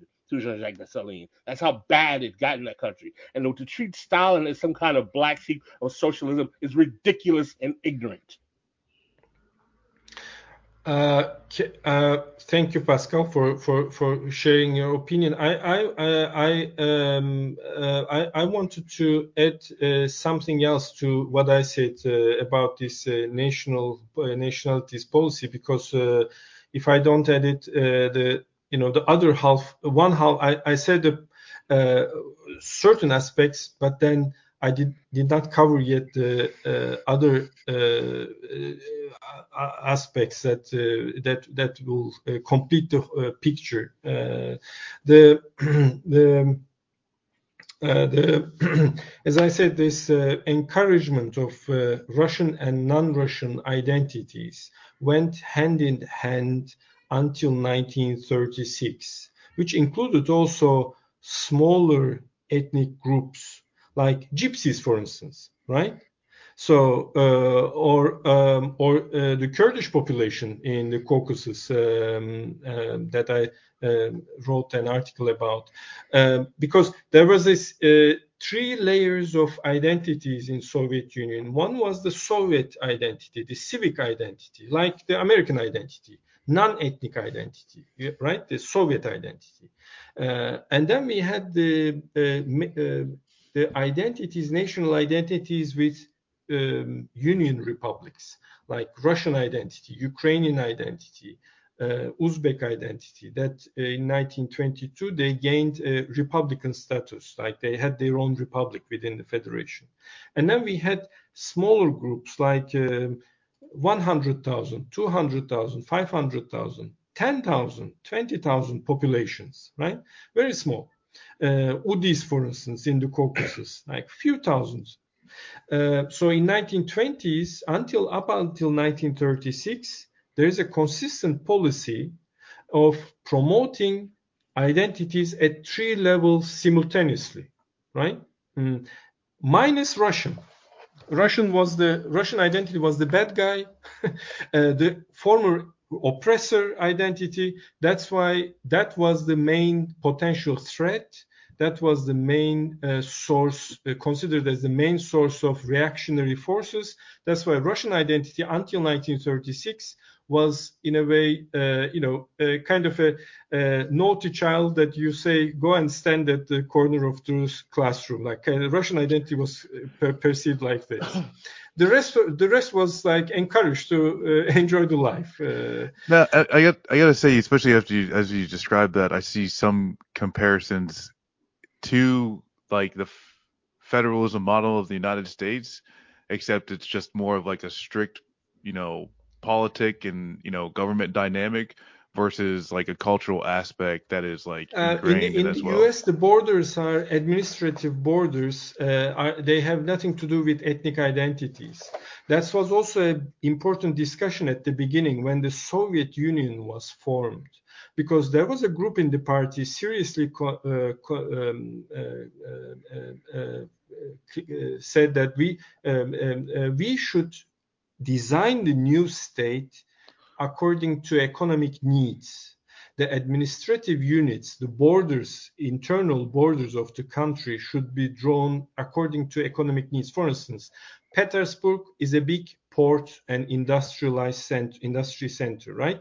So we should have a region of Petersburg and its hinterland regardless the ethnic groups within this territory. Like there can be Finns, Russians, whatever who are living there, we don't care the borders should be designed, uh, internal borders, according to the economic needs, big eco industrial economic centers and their hinterland around that.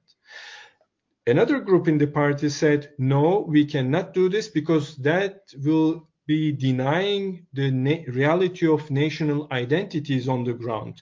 We should draw the administrative boundaries, the administrative uh, delimitation had to be done according to the ethnicities or national identities we have. That's why, and the second group won the discussion.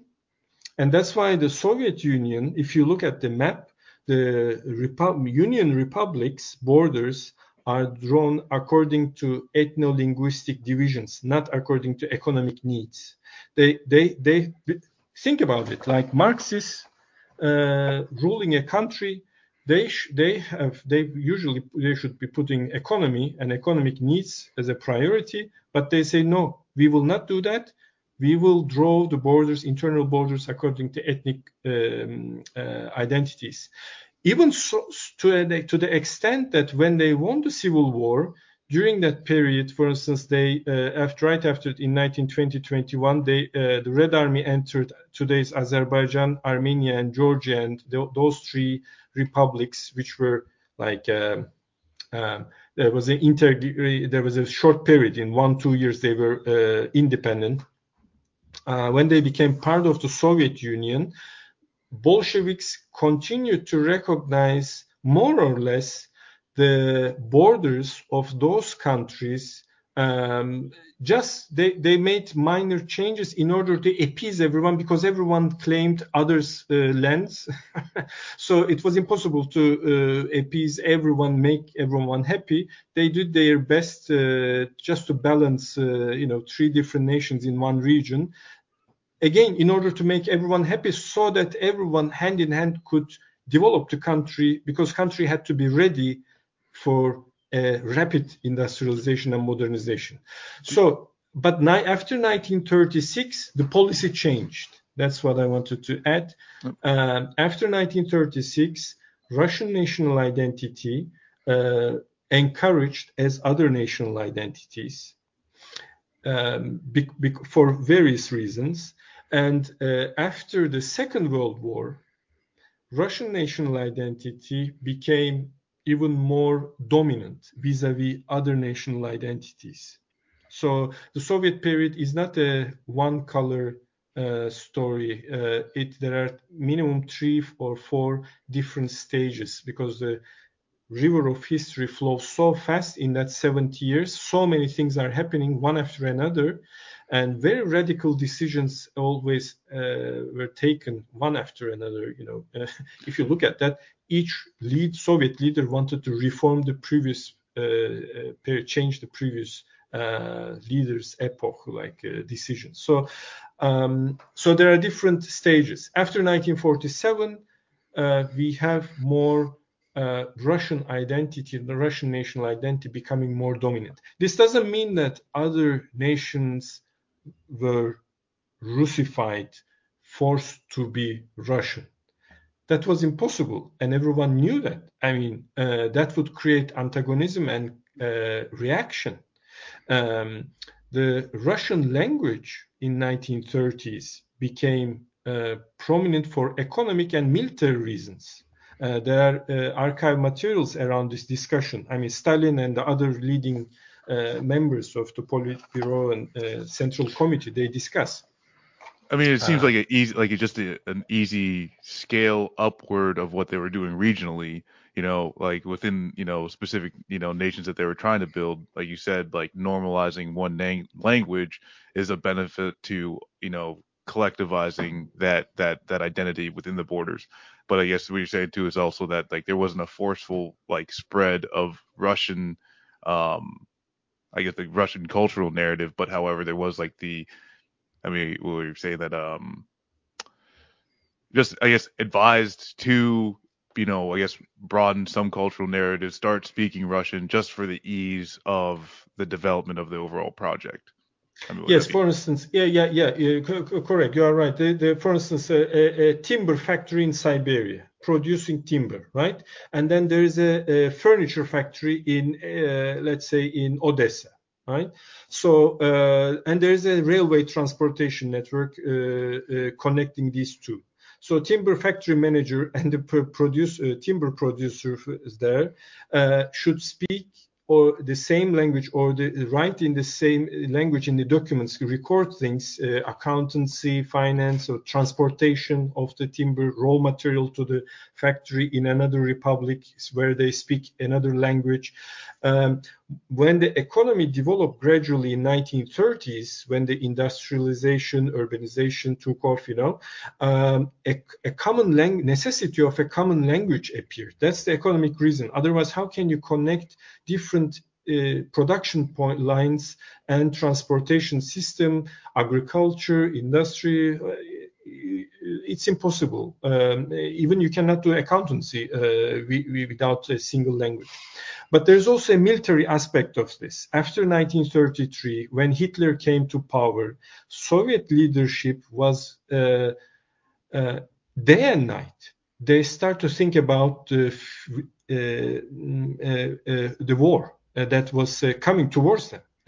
they they they had uh, you see the Spanish Civil War and so on, um, the, the Italian intervention in Africa, uh, J- Japanese expansion in Asia in 1930. So actually, war for the Soviet uh, leadership, war did not start in 1939. The war started much earlier for the Soviet leadership.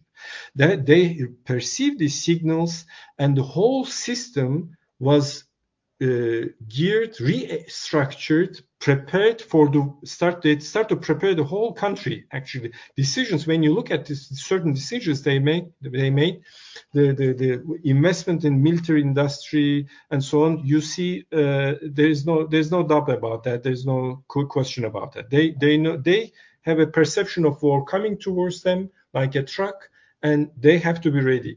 One of the discussions was around again Russian language. Uh, I tried to explain the economic reason, um, but there's also military reason.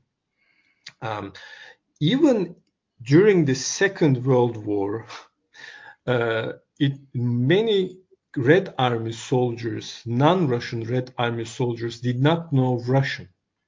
So can you imagine you are a drilling officer uh, drilling sergeant or uh, you are a commander, uh, colonel, in front of 1,000 people. Half of them don't know Russian. You say turn right, the half of them turns left.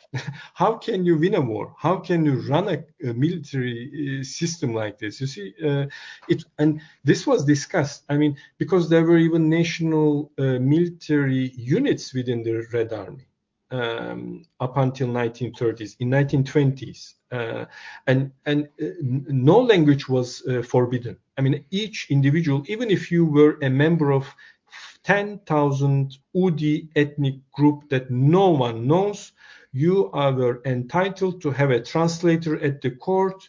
You have a, right to uh, uh have a textbook. In reality, you wouldn't have a textbook because there wouldn't be enough money or educated, uh, you know, um, people probably to write a textbook, a, a, a, geometry book in Udi language. But on paper, at least, you had a solid guarantee until 1936.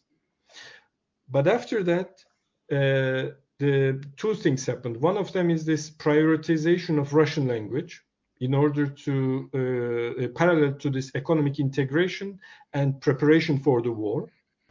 And the second is um, um, um, um this ethnophilia uh, came to an end, as historians of Soviet Union usually call it, ethnophilia. Only re- the national identities which has uh, na- um, repu- which uh, have republics, like in Azerbaijan, only Azerbaijani language will be mm. supported, not the uh, small minorities there. In Georgia, for instance, Georgian language will be priority, uh, not other small minorities there. You see, these two things happened in parallel. I gotta take this super chat. We gotta send a, th- a shout out for sure, for sure, for sure, to Landrew Landrew with this hundred dollar super chat as Dr. Lou said, This is Revolution is more than an entertainment podcast. It's a teaching tool. Thank you for the outstanding teaching. Shout out to Landrew Landrew for that one. That was uh Get it now I, I got a question for the panel. If uh, I think if we're if we're all good to ready to you know, play mm-hmm. nicely with each other again, be friends, comrades. We always we're we're always know, friends. Pascal, um, and I can have fruity conversations occasionally, because pause on the fruit. Pause on the fruity. so, no, I had a. I, have, I got a question though, because of dealing with these like the, the the nation building building and like I guess it was like building the project and the use of culture and developing a culture within regions.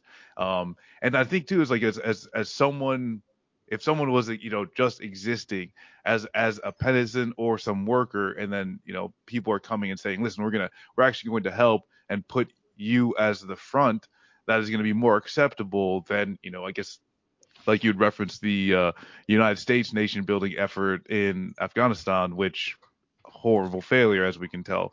Um, so turning the question, I guess, is what lessons can we take, right, as you know, leftists in the United States or as part of an international community?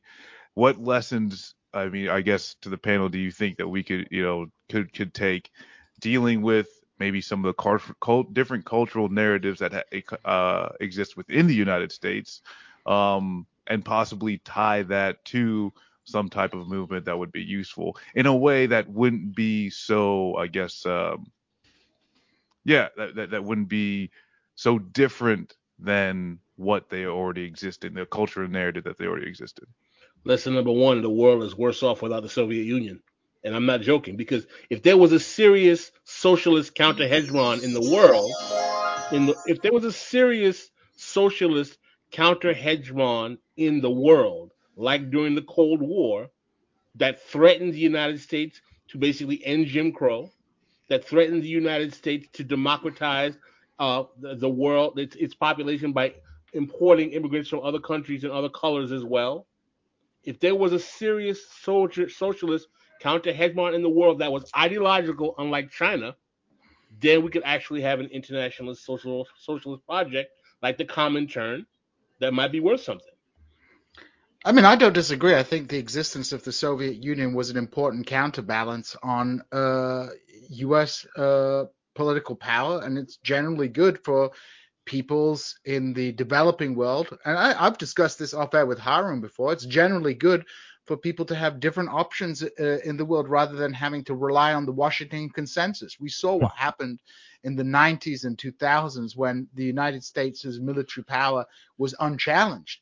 We saw not only the imposition of the neoliberal political order through uh, tools and mechanisms, uh, uh you know, uh, diplomatic and, and fiscal tools and mechanisms, but the war on terror would not have been able to have taken place. There would have been, you know, uh, uh, if it had if there hadn't been for the you know if there'd been a counter hegemon. I mean, like look at Russia today.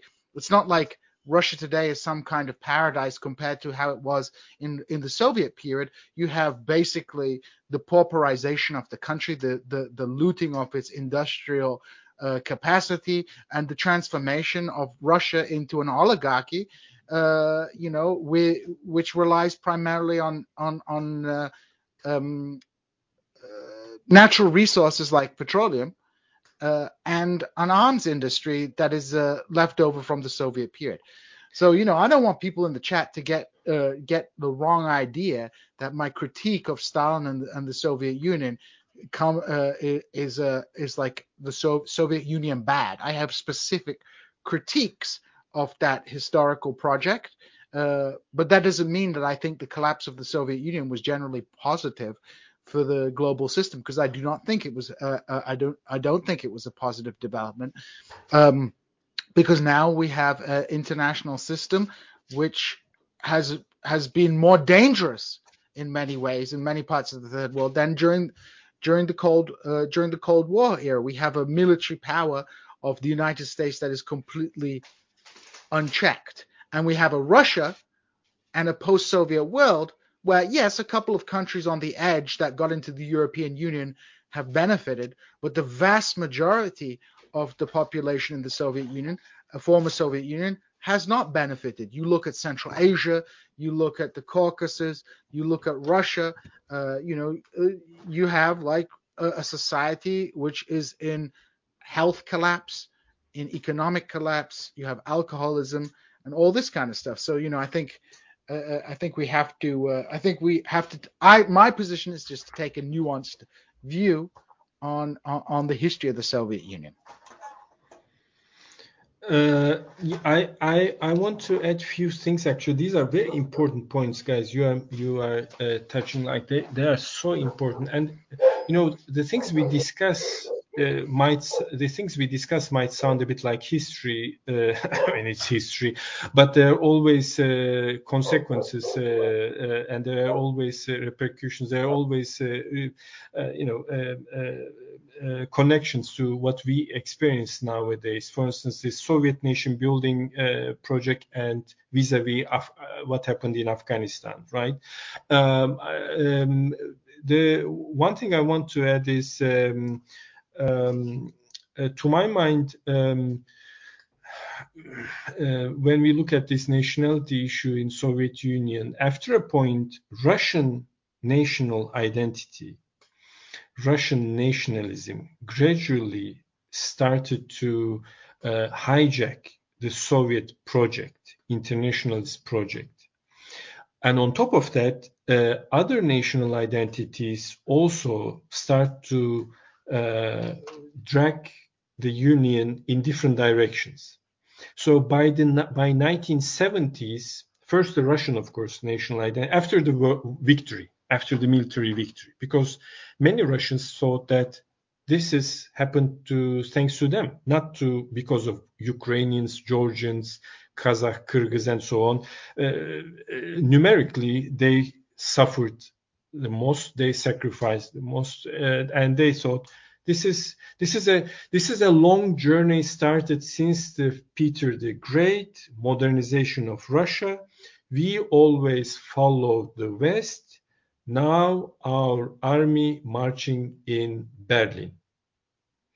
We are the victorious, and thanks to Russians, this happened. Many Russians thought like this, and actually, in Stalin's period, um, uh, the last purge, physically uh, purging people, killing, sh- shooting people, happened in order to uh, uh, remove some Russian, uh, some some politicians in Leningrad accused for being Russian nationalists. Uh, it's it's a long story. If you want, I can give a bit more detail. But that was the last time in 1946-47 when uh, during the Stalinist period, uh, secret police uh, shot people uh, for political reasons. Uh, I'm, I'm, not talking about sending exile continued, but shooting people, killing people for political reasons happened because Uh, they were accused uh, for harboring uh, Russian nationalism. This is very ironic because now today, Russian fascist groups Russian nationalists, bikers, uh, uh, motorcyclists. Uh, there's a fascist group like this, uh, uh, uh, like a kind of a skinhead slash biker slash with a fascist ideology wandering in Russia. they go and pay respect at at Stalin's grave in Kremlin, seeing it as a Russian victorious general and uh, founding father of modern Russia, which is of course, if Stalin probably came back, he would uh, definitely shoot them as well. But uh, that, I mean, that's uh, basically because they accused Stalin of being a Russian nationalist. Well, you're saying Stalin was actually anti-Russian nationalist project. You're saying that he was antagonistic to the concept of Russian nationalism. He he saw nations uh, national identities as an instrument. He was not a Georgian or Russian nationalist. He saw them as a as an existing fact, and in order to mobilize people, tools that can be used temporarily but not as a as a um, like a, mm, a, a, means to achieve a goal, not the goal itself. He was because a nationalist would perceive national identity or nationalism as an ideology, uh, a, as a means and a, and a goal to achieve. But for Stalin, it was a it was just a reality of life that he he, he had to. Uh, in a way accommodate and use it for the uh, for for for his own goals. Uh, Dr. Harun, let me ask you. This is a very important question. I want to ask you. Do you believe that Stalin actually truly believed in the socialist revolution internationally, or he was just more interested in acquiring power on his own terms? Yeah, that's that's. Uh, I think in the short term he didn't believe. In the long term, he believed. That's the dichotomy. He said uh, one Soviet tractor is much better than 10 foreign socialists. There was a reason for that. The, the, the, the, uh, the, the explanation of that sentence is we need to build first industry here so that we can think about a, a, a, global perspective later. Otherwise, without an economic base, we cannot do anything. Uh, uh, so that's why my question would be: he wouldn't, he didn't believe in uh, a world revolution in the short term because he didn't see any material means for that. But he, his idea of a world revolution in a distance uh, still he, he kept he kept that uh, it, but in a in a long term uh, idea not overnight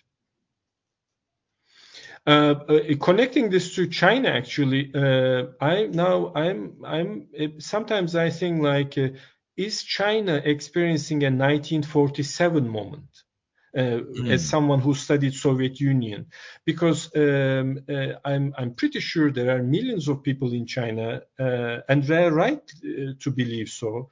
They say they probably say we uh, elevated 800 million people uh, from mm-hmm. poverty, and World Bank reports recognize this, and this population equals to sub-Saharan sub-Saharan Africa you know, if you if you uh, deduct the, the, Mediterranean coast population of Africa, the whole continent is 850 million.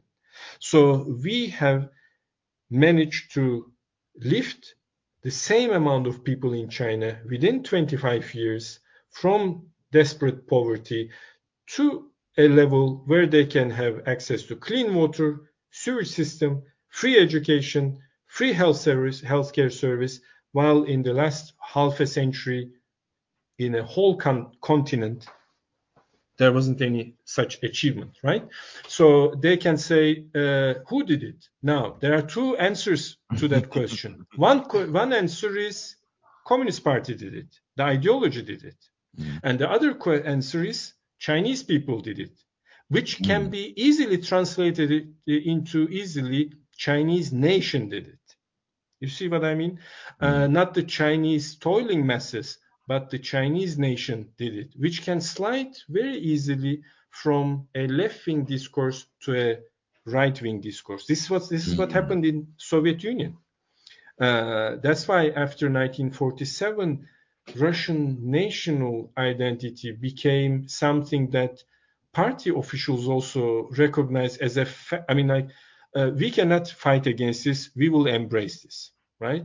Okay, we will not turn Azerbaijanis or Georgians into Russians, but we will give Russians a, a first among equal place. Mm-hmm. Isn't this the isn't this the contradiction? You know, the contradiction between the notion of uh, socialism in one country.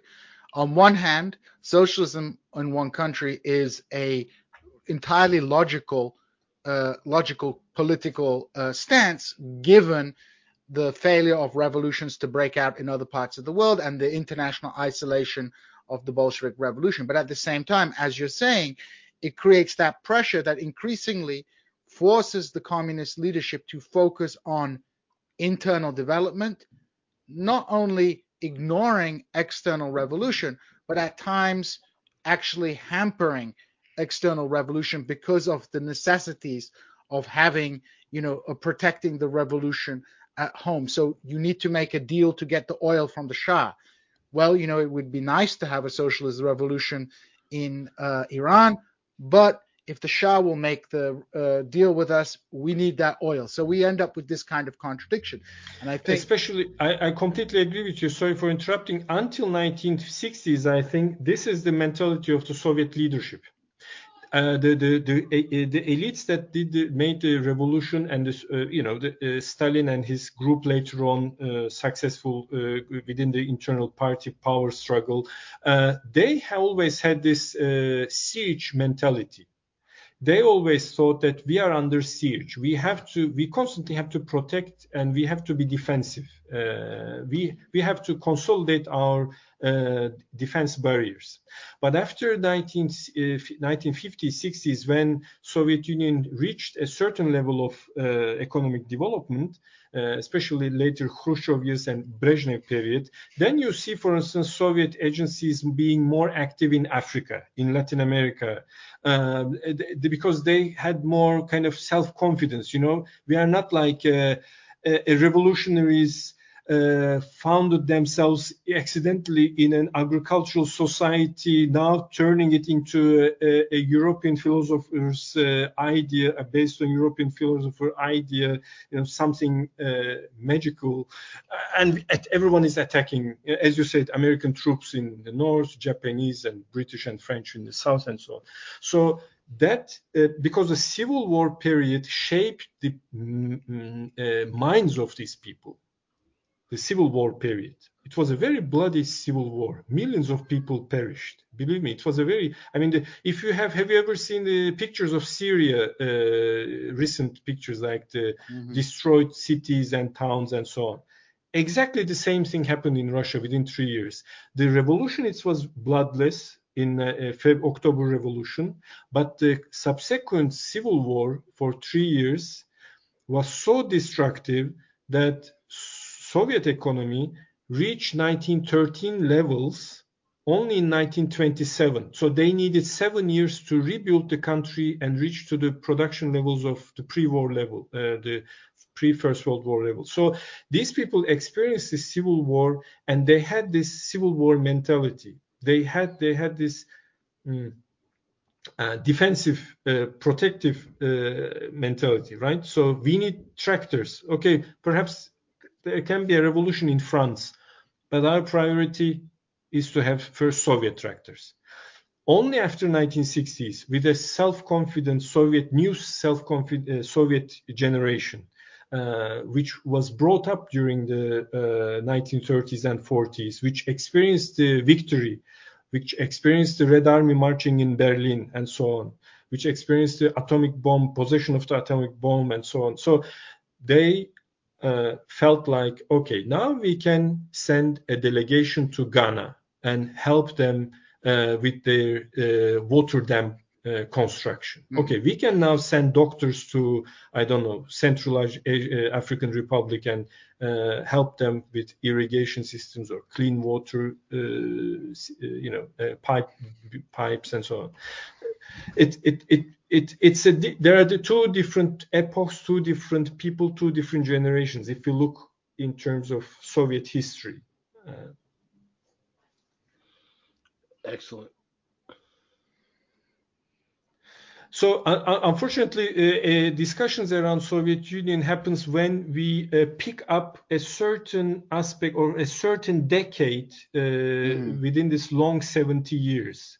Actually, there are many nuances. There are changing policies, contradictory policies one after another, very sharp U-turns sometimes based on the con- uh, of the conditions of the time, um, and um, uh, it's it's usually better to see a bigger picture uh, and to see these continuities and discontinuities um, and judge the period based on that. Otherwise, uh, uh, picking a certain aspect, certain period, certain decade uh, might uh, mislead us. and we might have wrong lessons from a Soviet experience in that sense. Well, okay. before we go out, I'm going to make a request to Jason. I just send him a video. I want to ask him if we can go out to this video. I think it will be a very good to go out for uh, for this subject matter. It's a video that I find very inspirational. So, Jason, are uh, you. Are you doing a neck neck massager right now? Oh yes, I am. Okay. You got the neck massager. Well, Harun, thank you so much for joining us today. I hope you will come back to talk more. We we, we only scratched the surface today. Can so so we can go deeper into this. We I, well, I I you know like that's the, like if it would be okay if the panel would indulge me. I I, I want to ask the question though. It's like, what is the usefulness of some of the topics that we discussed today to our current goals in, you know, the United States and internationally? You know, is there anything, or uh, are we just getting a history lesson as far as some of the cultural focus, as far you know, like is nation building, um, or even just how we discuss historical, you know, topics or anything like what We're learning that left sectarianism is stupid and we should stop banging people because they're MLs or trots or someone else. Because So we have banging them like models. have sex with them? What is that? Stop banging them like have sex with them? nice banging. Well, we can we can we can disagree with that with with each other without trying to go full Mao Mao because even if we disagree over historical facts, we can still agree on a lot more uh, than we disagree on. And frankly, as Pascal always says, the left is so weak. The being super sectarian about things is kind of pointless. So I'm not a big Stalin fan, but I'm happy to work alongside MLs if we have a common goal because they're rather they're, they're closer to me than a reactionary fascist. Jason, can we go on with the video that I, I shared, please? Oh, we can do we can do whatever you like right now because these people's house has this massager and they told me, "So, Jason, we know you had a long drive getting down here. We charge this up. Just Harun, did you put your arms did you enjoy yourself today? I, I enjoyed it very much. Thank you very much uh, for for having me. I, I enjoyed the questions as well. They were challenging. Uh, I'm I'm so happy uh, together with so uh, learned uh, uh, intellectual people uh, like you, like um, uh, as a group, uh, you. Uh, be, you know, being a guest of a, a intellectual elite like this uh, was a privilege. Uh, thank you very much. I think he's. Are you? That, that's that's a joke, right? He's talking. Is is, is Doc Harun? You're No, not- no, no, you're no, not. no. Hey, no, we, we, I, I, I, we, we have to bring you back on. We have to bring you Thank back you, on, thank you for coming. Thank you for Dr. Yilmaz, we have to bring you back on. Thank Jason, you hit, hit, the video, Jason, please. Hold on, brother. Hold on. That means I got to move my arm. Don't don't we Change don't we don't we have to advertise next week's shows, the important shows we will be having next week? Why don't you guys advertise next week's shows? Well, I- next week, who do we have, Pascal? Thursday will be we will be broadcasting a uh, recorded show with Richard Wolff that we'll be doing on Tuesday, but we will it will be recorded. It will not be a live stream. We should be Should we showing- should we maybe uh should we do it like we do the um the patron half and and send out a, a link to patrons who want to participate in the Richard Wolff show? It's at three o'clock in the afternoon. I mean, They some might of these still- motherfuckers is home. Some There's people live in different time zones. I mean, I told don't him it was going to be pre. I told him it was going to be pre-recorded, and I wouldn't want to just be like, okay, we're going to do a live stream. I've already told him it would be pre-recorded. Okay, well, Pascal Well- ruined y'all fun. Just remember that. But you could send out the link. You could send out the uh, the link to the pre-record early for the patrons. We could do that. I mean, that's cool, but it'd be better if Listen. they were like, Dr. Wolff. They can ask a question. I'm just gonna. Well, you could collect up some questions. Uh, next time, maybe man. next. Who's our Tuesday guest, Gene? We've got Zack Exley coming. Uh, Zack Exley also a student of Richard Wolff, also a student of Richard Wolff. Yeah, as is the, another homie of the show, Dr. Asatar Bair. yeah. So uh, Well, Jason, why do you sound like you're doing like you know the uh what what do they call it? The um, Quiet Storm. DJ the Quiet. Because right now, he sounds like the guy from the Snoop Dogg ad from. This is e- DJ Easy Dick slapping. DJ Easy Dick. um, no, I'll say, uh, Ha- Harun, to, out of respect for your time, if you if you want to leave as we do this nonsense, you, like, feel free. You, there's, there's there's no reason that you have to Yes. subject yourself through this. I'd like to hear. I like Harun to hear the video. That's why I'm asking you to play. I'm Oh. I'm trying I'm trying to comp my speakers. I blew my speakers, so I'm very upset. Those are the only set of speakers I have. My monitors, so I'm trying to calm myself down. And then Pascal got so mad that he had the longest string of drool come down his mouth. That yes, when we we gonna do a clip, we're gonna play that shit in slow motion. we're gonna animate the drool.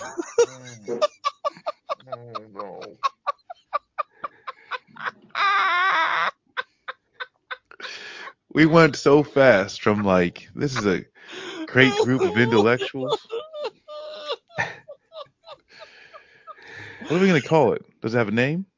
when Pascal put that picture up of him as a little boy, I was like, why do you think I'm not going to use this? the comment said that you have that same look on your face now. I had hair then. You still have hair now, just very yes, small. on his back and balls. Honestly, when I like think of like young Pascal going through law school, it's exactly as I see him now, except with a kid and play haircut. I don't know if it's true, or false, but that's just what I believe.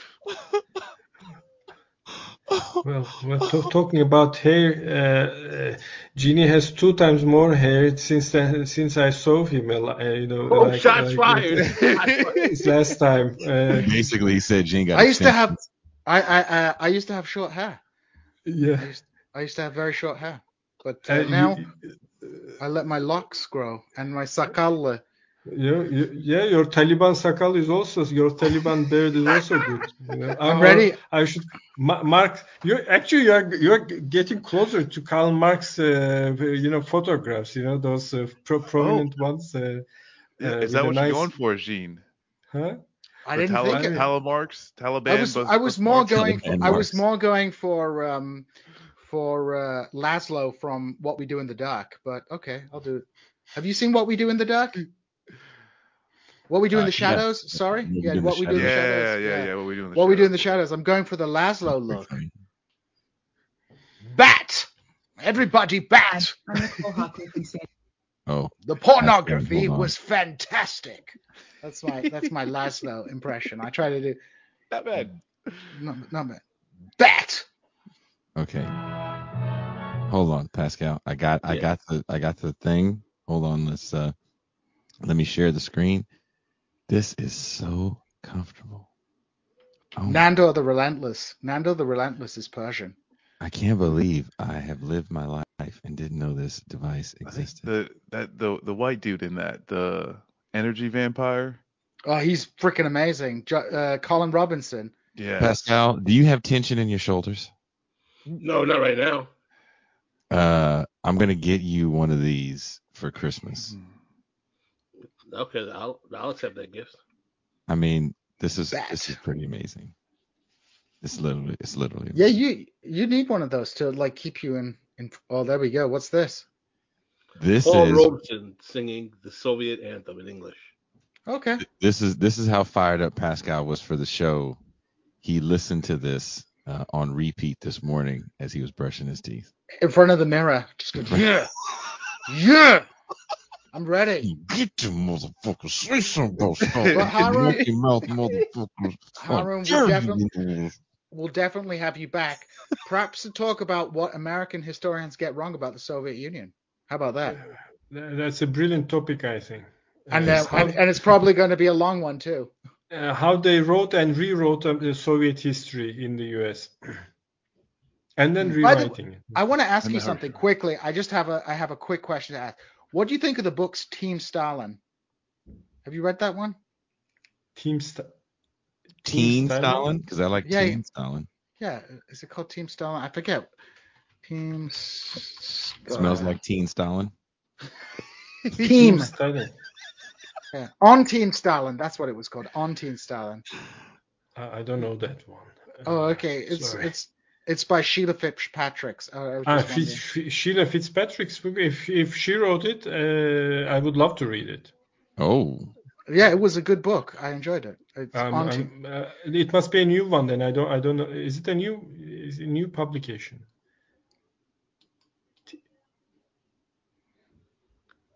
Uh, Okay, Well, play she- the video. I'm I trying. thought I that I thought know all- I'm all gonna. Fitzpatrick's books. Uh, she's a great historian. Um, Oh, okay. Yeah, I'm gonna play this and then I'm gonna actually fall asleep. w- wonderful. Uh, it's always nice to hear Paul Robeson.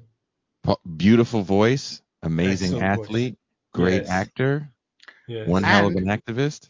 And they named the London School of Oriental and African Studies graduate halls of residence Paul Robeson House. Hmm. Wow. Do Wow, we know how Paul that's- felt about Stalin? Uh, liked he, was- Stalin. He, he liked Stalin was a until Stalin until man. towards the end of his life. He actually kind of pushed back on some of the things he had said. Let's not Uh, let's not Gerald reopen Moore. that can of worms. Gerald Horne wrote a really great uh, biography on uh, Paul Robeson. So here we go, guys. I want to once again thank our guest. Thank you guys for the super chats. I want to thank Pascal for sending this video. I want to thank Marcus for just being you. I love you guys. And we're out.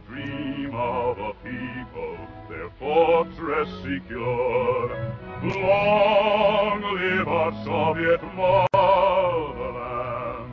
built by the people's mighty hand.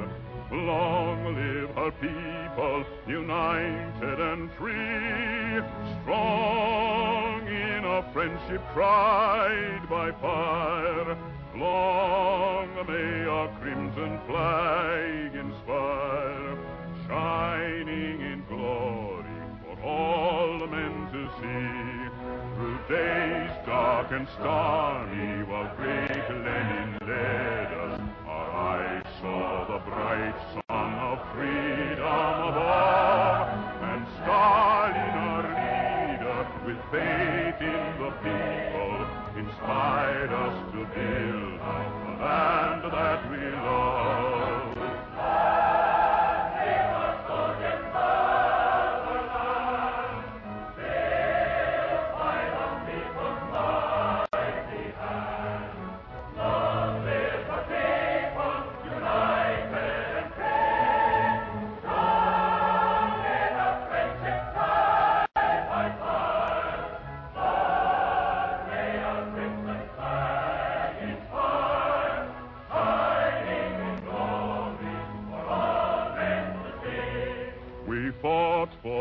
Future, destroyed the invader, and brought to our homeland the laurels of fame. Our glory will live in the memory of nations, and all generations will honor her name.